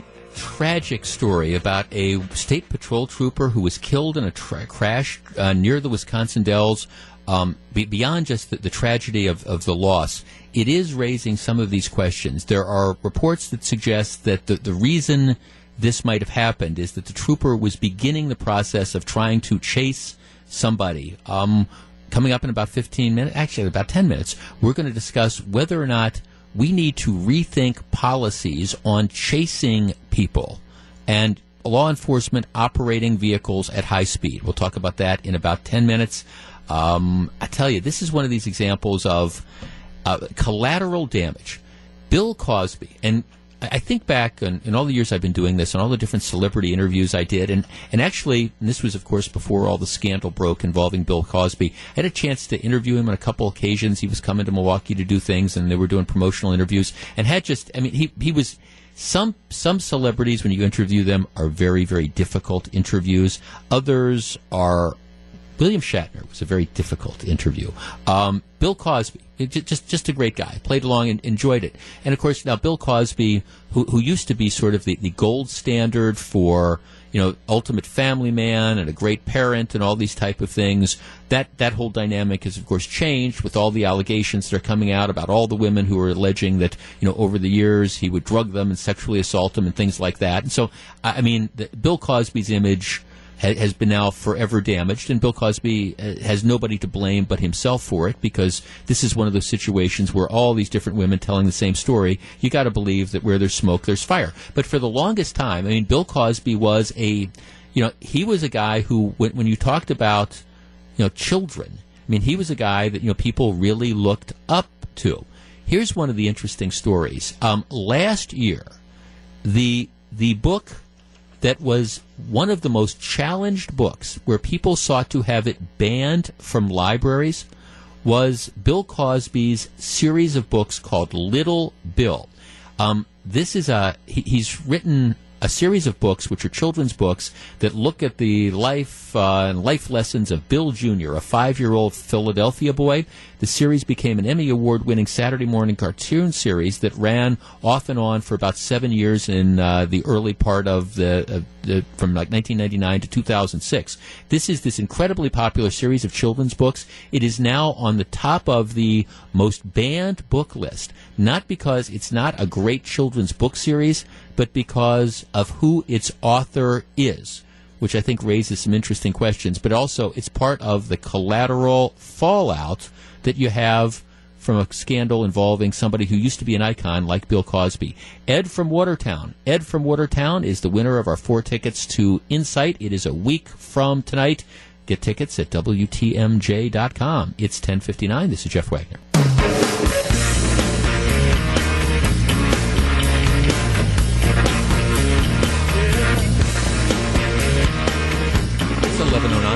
Jeff Wagner, 620 WTMJ. Um, over the last couple days, I had worked up a, a topic to discuss with you involving the the large number of of deaths that we've seen, and I don't mean to be too morbid on today's show. I know we are talking about pedestrians being killed in intersections, but but deaths caused by um, people who decide to flee from law enforcement and you drive at high rates of speed, and you know bad things end up happening. Um, one of the stories I was looking at just the other day. It's um, um, Monday, so Monday, April 3rd. So, you know, a week and a half ago, early Monday morning, um, you know, two young men who apparently it was like 2 o'clock a.m., 29 year old guy, 22 year old guy, their cousins.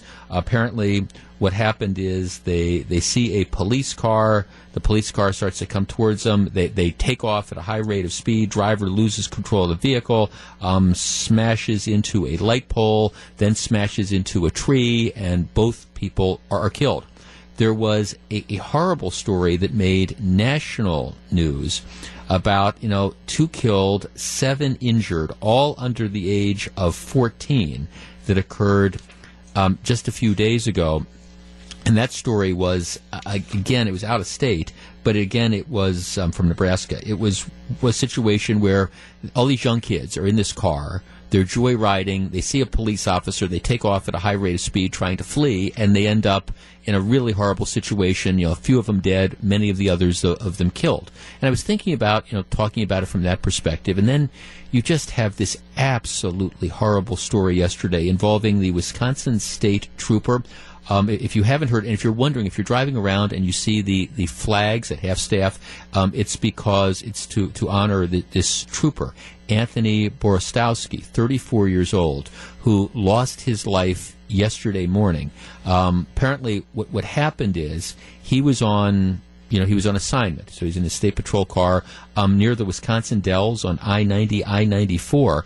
And the, the, details are starting to emerge. But what the, the Madison papers are reporting is that what they think ended up happening is that um, he, he was beginning to try to track down a, a, a speeder. Now, he, he, saw a car moving at a high rate of speed. They don't know for sure, but what he did was he, he accelerated. He was starting to drive himself at a high rate of speed to try to, you know, pull over presumably the car that he saw. We don't know all the details, but that's at least what at least the initial working theory that the Madison papers are reporting. And what happened is, is he's starting to accelerate. Um, he he loses control of his car which leaves the interstate and then crashes into a tree.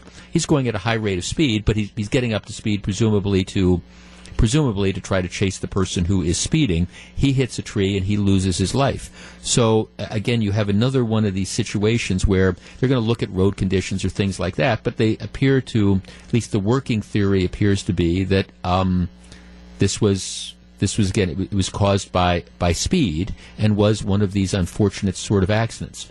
Most of the time, when you hear about people who are, and this wasn't, this wasn't a car chase per se, but this was the officer accelerating. He was going apparently very, very fast, but again, doing his job. Um, most of the time, when you hear about people who lose their lives in car chases, it, it's people who are driving high rates of speed. It's people who are driving really, really fast. They're trying to flee the police. They're not skilled and they don't know what they're doing, and then they end up losing control and bad things happen.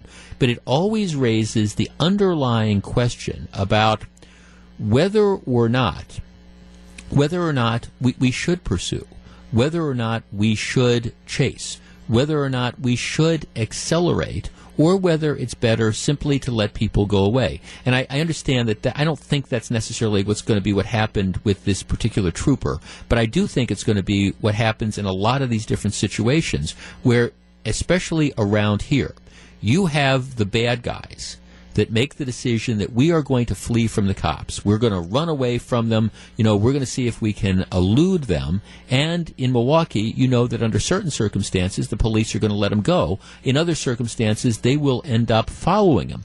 But almost always, bad things end up happening when the people decide to drive away at high rates of speed. 414 799 1620. That's the Accunet Mortgage talk and text line. I think law enforcement has to. I think law enforcement almost always has to pursue people that are trying to, to get away. Or in the case of, again, if you're a state patrol or you're a law enforcement officer on out, you know, patrolling the freeways or whatever, and you see somebody driving recklessly or you see somebody driving at a high rate of speed, I think you have to try to pull them over. I think you almost always have to pursue.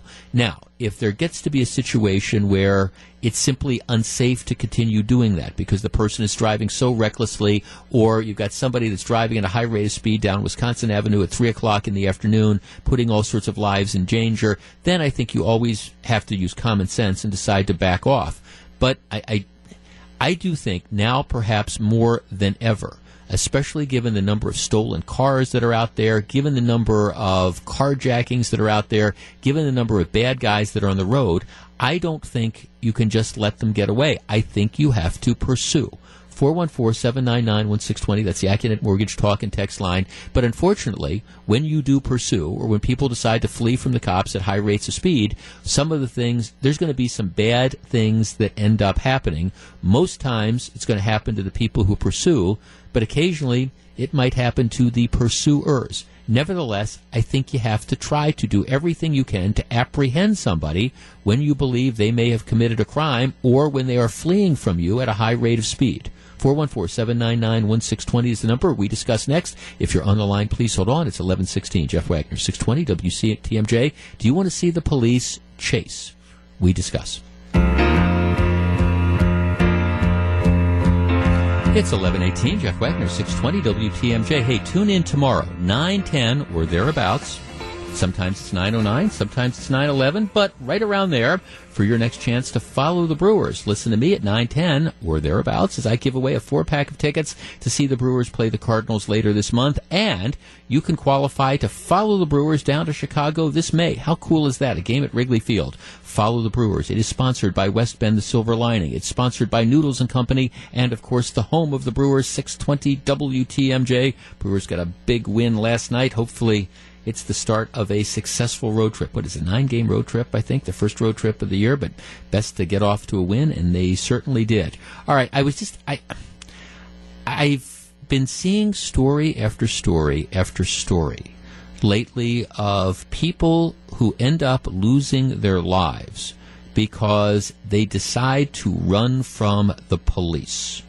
And that it's it's one of the risks you take. And of course, we've had very a number of very high profile stories about people who um, have been just innocent victims. You know, you're you know you're driving through that intersection when you have the idiot who's driving 95 miles an hour trying to get away from the police who drives through the red light and slams into you and unfortunately a lot of times you have the innocent victims as well or many times you have the people who are again being pursued they're the ones who lose control of the car and they end up dead. And then occasionally you have the situations it demonstrates again how difficult it is to be in law enforcement, where occasionally you have the, the pursuer that um, ends up being a victim. The um, what the, the state trooper who lost his life yesterday in the crash near the Wisconsin Dells, the early reports are that, that he may have been involved in at least getting into the beginning process of trying to chase another vehicle, is the way it's being reported. So there, there's a risk to law enforcement as well. The question becomes is there ever a point where there's too much risk? And what you need to do is just simply say, okay, maybe as a policy, we are not going to pursue. I reject that because the, the bottom line is people, there is a reason why people run from the police. There, there, there, just is. There is a reason why people flee. It means that they have done bad things. That's that's it. And if you don't catch them, they will continue to do bad things. So let's say you've got a group of carjackers that are driving around in a stolen car that they have taken at gunpoint from somebody. And you, you see the car, you know it's been involved, the police are able to immediately tell that that's a car that was involved in a carjacking. It, if you don't pursue and catch the people that are in the car, as sure as night follows day, you know that those people in that car, they're, they're not going to stop with that. They're going to be out and they're going to be committing other crimes. And maybe the next crime, maybe the next day when they go to stick a gun in somebody's face and take their car, the person resists a little and end up shooting that person. That's why it is important to catch people who are out there committing these crimes. You've got to get them off the streets.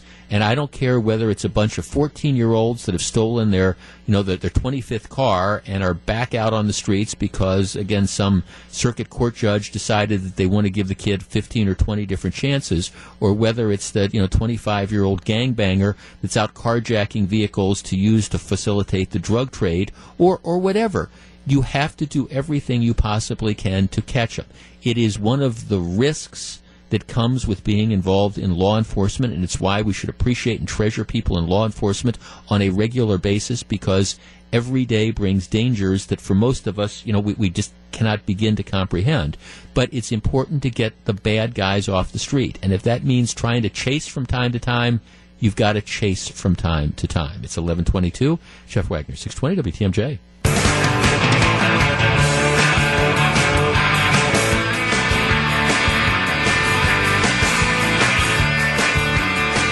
It's 1124, Jeff Wagner, 620 WTMJ.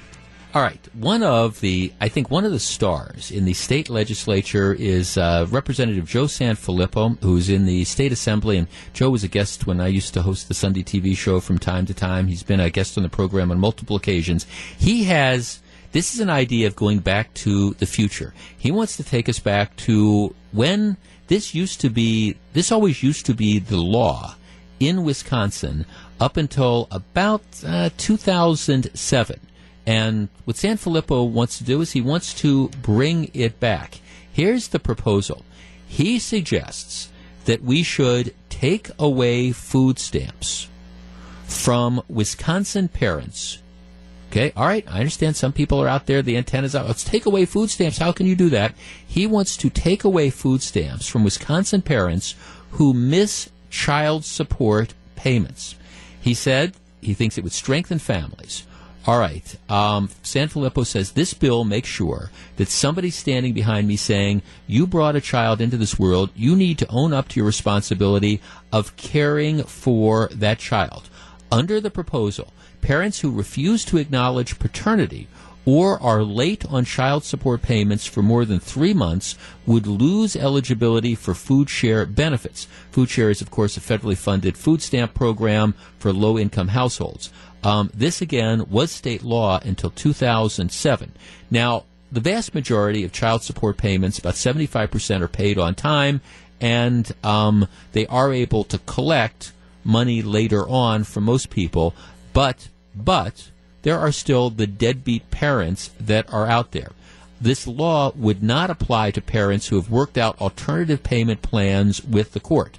So if if you were in a situation where hey you've got this you've got this child support payment that's out there and and you're not able to make the payment all right and you went to the court and you you know said all right look I, have got to make alternative arrangements then this wouldn't apply but this applies to the deadbeat parents the ones who are simply making the decision that we're not going to pay and then not trying to make any alternate arrangements.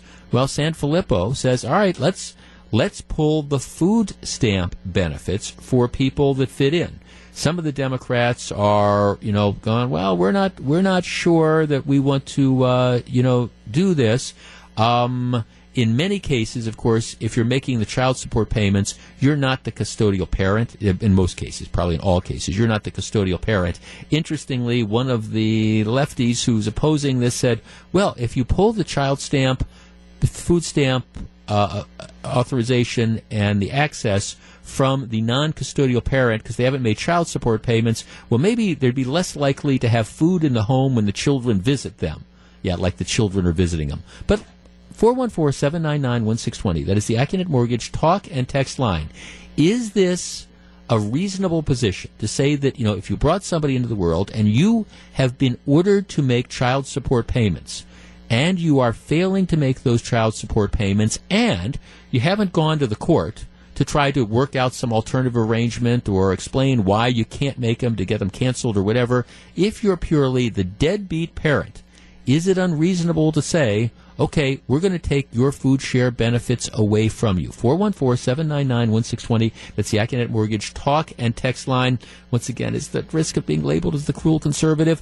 I, I, I think this is just another arrow in the quiver of trying to get people to own up to their responsibilities and trying to make people recognize that, you know, when it comes to, for example, child support, that is in fact a priority. And for the people who cannot really make the payments because of their financial situation or otherwise, well, then, then the avenue is to go into court and to explain to the judge or the court commissioner, whoever, why you can't make the child support payments, arrange a workable plan do something responsible, but not simply ignore what your responsibilities are. I actually think Sanfilippo's onto something, and candidly, this was the law back before 2007, and I think it worked reasonably well on this. Make people responsible. And the more we can make people responsible, and the more we can use carrots and sticks to encourage them to be responsible, I think the better off we are all going to be. Sanfilippo is on the right track. It's 1134, Jeff Wagner, 620 WTMJ. How do you get the likes of Paul McCartney and the Rolling Stones to play your stage? What's the key to convincing some of the most famous musical acts in history to come to your city? We'll pull the curtain back on the secrets of Summerfest when Don Smiley and Bob Babisch join me for Insight 2017. That's one week from tonight. You won't want to miss this rare sit down with two of the entertainment industry's heaviest hitters. Tickets available now online at WTMJ.com. Hope to see you there. So I mentioned this um, yesterday. Over, the weekend, I, I, finally broke down. I know I've been talking about this for a long time. I, I traded in my my Ford Escape SUV 2010. Got got a new car, a new like kind of daily driver um, SUV, one new small sport utility vehicle. One of the things, and it was time to trade it in at like 82,000 miles, and it was starting to have some of those minor problems. So you get it was a great car, a great car, but it was starting to have some of those minor problems. But one of the things that was going on is I had gadget envy. I, I just all my friends who had newer cars, everybody had all the bill or newer car, including Hondo. Yes, who used to mock me, my producer Hondo. Say, hey, I can't believe you don't have this in your car.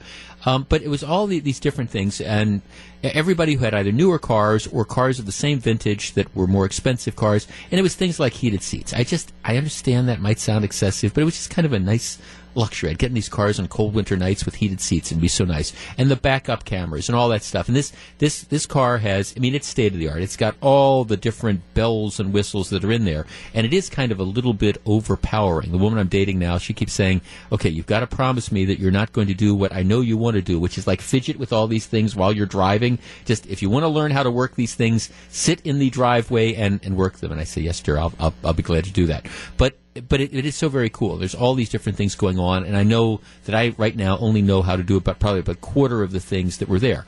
But one of the cool things that I was playing with with yesterday, and then they explained this to me, and I guess it didn't really sink in, is I have again, I, am a huge music fan. If you're a regular listener to the show, I'm a, I'm a huge music fan, and I still I know most people have their, their music on their phone. I still have a separate MP3 player, an, an iPod, and it's got about 6,000 songs on it.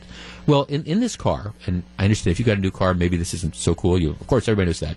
But in this car, in the front seat, there's two USB connections, you know, where you like plug in. So I can take my iPod, I plug it into the USB connection, and then it, it's automatically, you can play, you know, you can play any song on the iPod through the car stereo and stuff. And it's just, so th- last night I, I, was driving around and it was just so very cool. So I'm listening to all the, the music, the 6,000 songs on the iPod. And of course, you, you can do it through your phone or however. But I'm thinking that was really cool. And I kept thinking, as this technology becomes more and more prevalent, as this becomes the standard in more and more cars, I, I do I'm starting to think, okay, what what is going to be the future of terrestrial music radio? For example, when I mean, there's always going to be people want to hear new music and stuff, but for like the classic hit stations, if if you can just if you can just now and it becomes ubiquitous in cars and you can take your mp3 player or your phone or wherever you got your music stored and you, you know for the classic hits and you can just like plug that in or hook up you know again through the wi-fi or whatever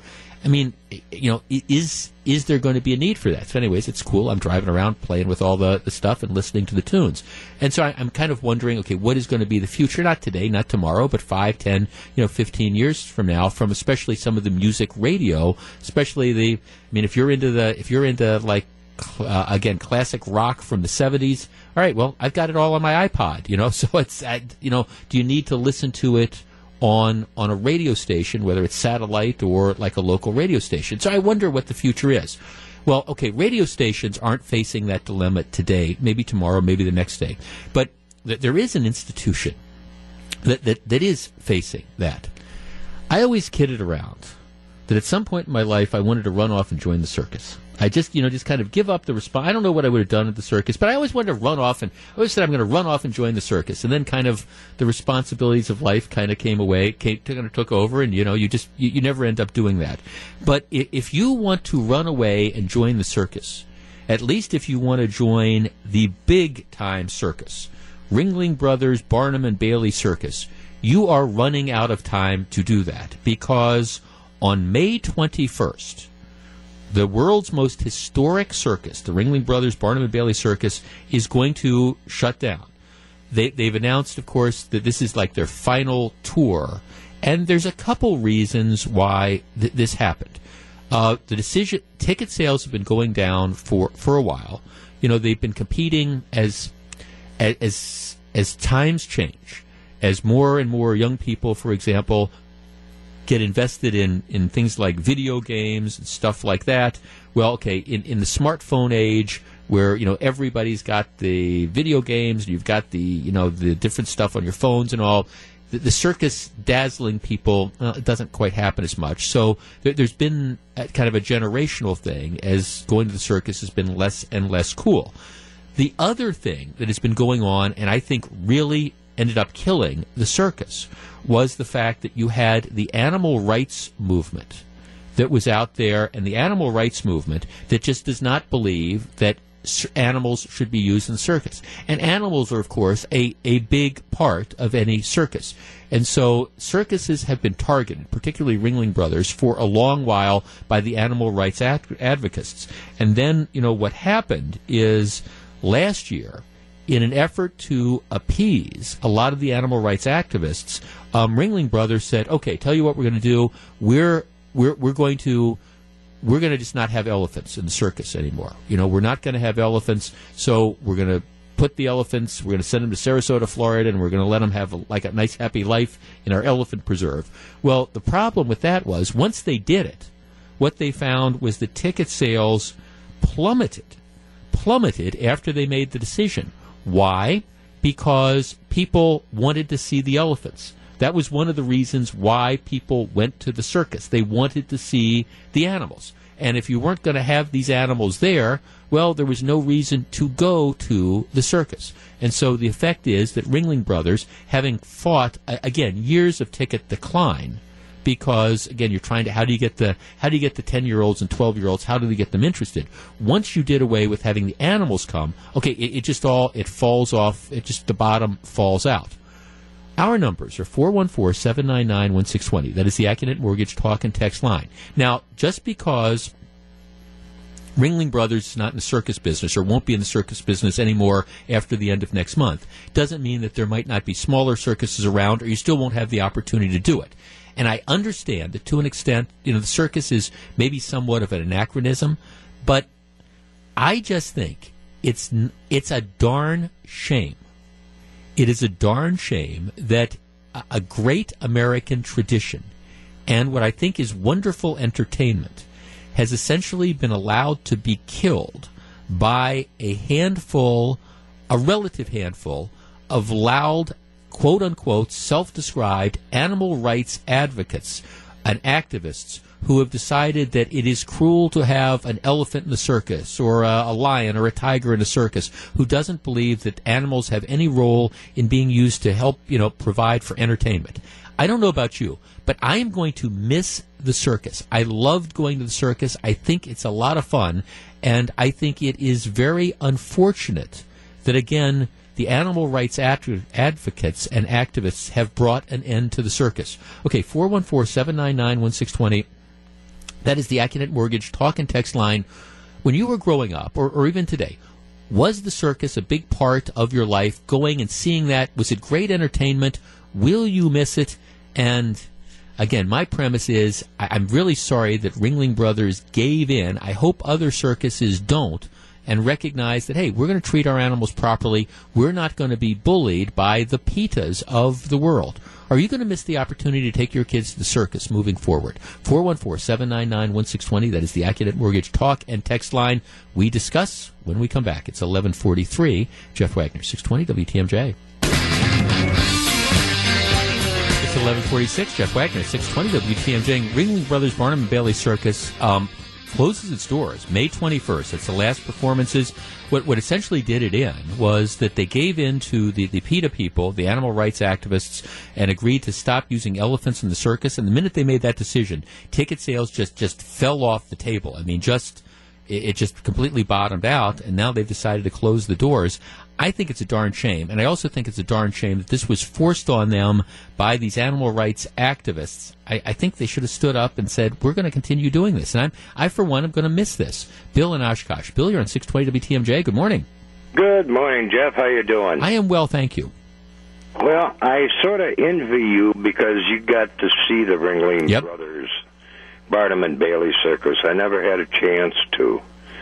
But I did happen to see when I lived in Fort Wayne, Indiana, the Shriner Circus. Right. And they, uh, the big thing there was when they offloaded the elephants off the rail cars. Right. They had a regular parade. Right.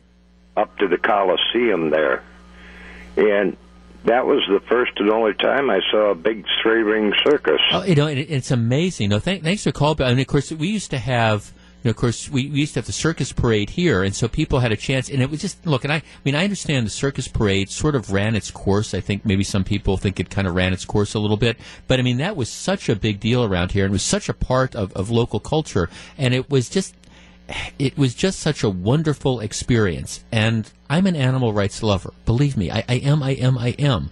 But I, I, think right now this this war that's out there on animals being used in any form for the idea of, of entertainment and that it's got to be absolutely cruel. I just reject that notion in its entirety. And unfortunately, the louder the voices in our society get trying to push for that, the more you're going to things, see things like this happen. Now, the circus, again, faced with all sorts of other challenges, and then You've got the PETA people come in, and I understand they're popping the champagne corks and they're celebrating and high fiving that they've been able to kill this very prominent circus. Well, okay, a part of American life goes with it, and candidly, maybe life would be a lot better off if we had more circuses and fewer animal rights activists. Tom in Greenfield. Tom, you're at 620 WTMJ. Good morning. Yeah, I'm gonna. I, I miss. Uh, I miss the circus parade. I really yep. do. I think that uh, that showed showcased more in the animals than just having it in. Uh, you know, the Bradley Center or wherever it was. And uh, I think uh, that was really good. I, I grew up with uh, yep. having that come through the streets, whether it was every year or every couple of years or something like that. And I think it really showcased a lot of stuff. The wagons, everything, you know, really, really, you really, you really felt that, you know, it was special. It really was special. And I guess, like you just said, with PETA and all this other stuff, it seems that the, you know, the the Nancy's uh, Nancy type people are are, cu- are cutting everything um, down to the extent that they don't want none of this stuff. They only want what they want. Well, and well right, and and this I, I mean, thanks for calling. And I guess I mean, look, I, I understand if you've got an unscrupulous business that is mistreating the animals. You know, you've got that roadside stand, and they, they're mist- I, I understand that where that's where to crack in. But for, for like Barnum and Bailey Circus, th- this was a, a big, this was a multi-million dollar industry, and the animals were, as a general rule, very, very well cared for. But the people, th- these animal rights activists, they don't care about that. That that's not the idea. It's just the notion that, well, my goodness, you're using these animals for the entertainment of humans. Well, yeah, you are. Jim in Pewaukee. Jim, good morning. You're on 620 WTMJ. Good morning. How are you today? Very well, thank you. Although I'm sorry to see the circus ending, at least the Barnum and Well- Bailey circus ending. Well, I uh, I participate in the Shrine Circus here in Milwaukee. Right. And uh, at the circus that we had at the end of February, we had the there were present the PETA people.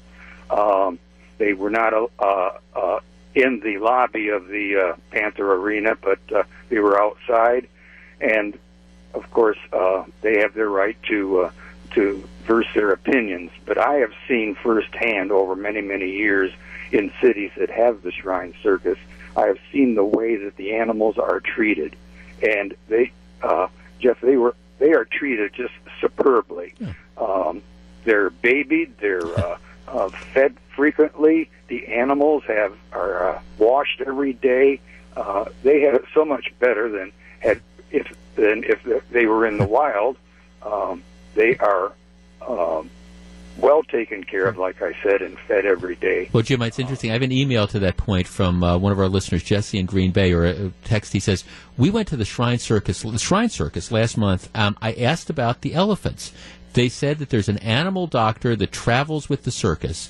The elephants get looked at three times a day, and I was told they eat better than we do. You know, so, which which makes sense. It's a huge investment for for them. Yes, it is. Yes, it is.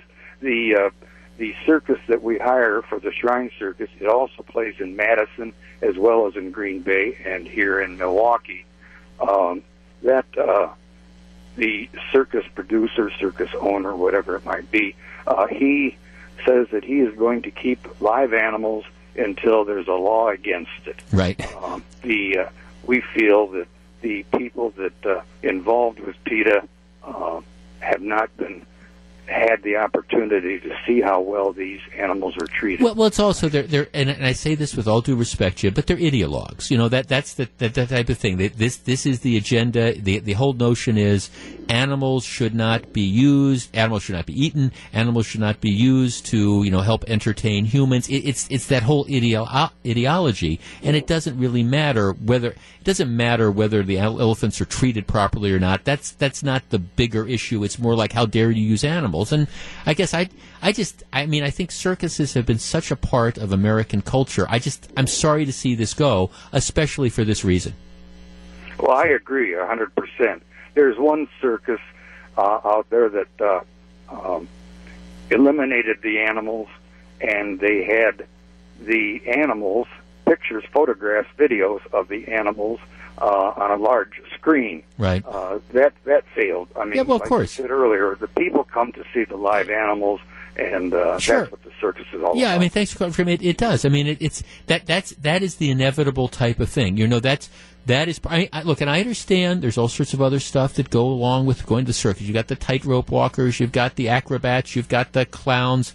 Um, John and Jefferson says that he finds clowns to be creepy. All right, I get that, but you've got the clowns. I mean, I understand that there's a lot of different things that are going on, but animals have always been a huge part of the circus. You take the animals out of the circus, and what you find is exactly what happened to Ringling Brothers. You know, it, it's the end of the circus, and I just think that's a horrible thing.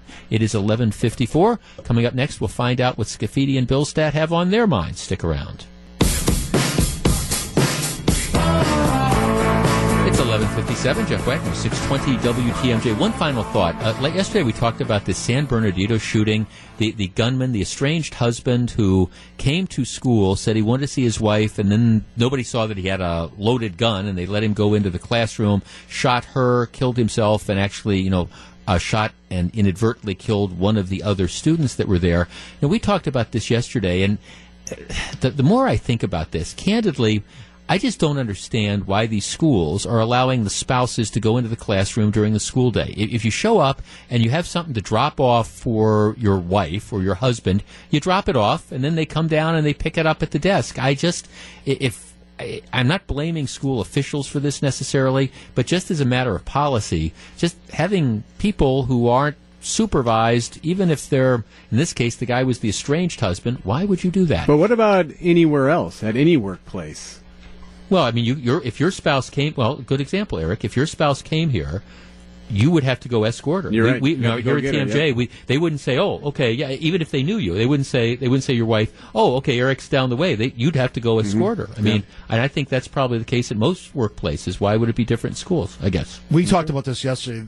Things have to change. You have to protect the kids at all costs. That's a smart way to do it. Right. Yeah. Again, I mean, it's just you. You just. I mean, I. I don't know that I've ever worked in a workplace that they just would send the spouse back. Um, We, we had that question yesterday when, when someone had asked about it because there are some that I think have obviously a smaller shop, uh, you Oh, know, sure. whatever it may be, a restaurant, whatever. You're gonna you're gonna have visitors, perhaps. Sure. But any But like our place, yeah, you- yes, yeah, you have I to sign in. You Right, sometimes yeah, you even get a visit and you're supposed to be escorted, You have to yeah. wear a badge. Yeah. okay, you guys have a great story that you're leading off with. I had not heard about this, and I'm fascinated by it. Yeah, there's an Oak, there's a Facebook page called Oak Creek Fights that's generated a lot of controversy. It's essentially kids beating up on other kids, targeting kids in some cases.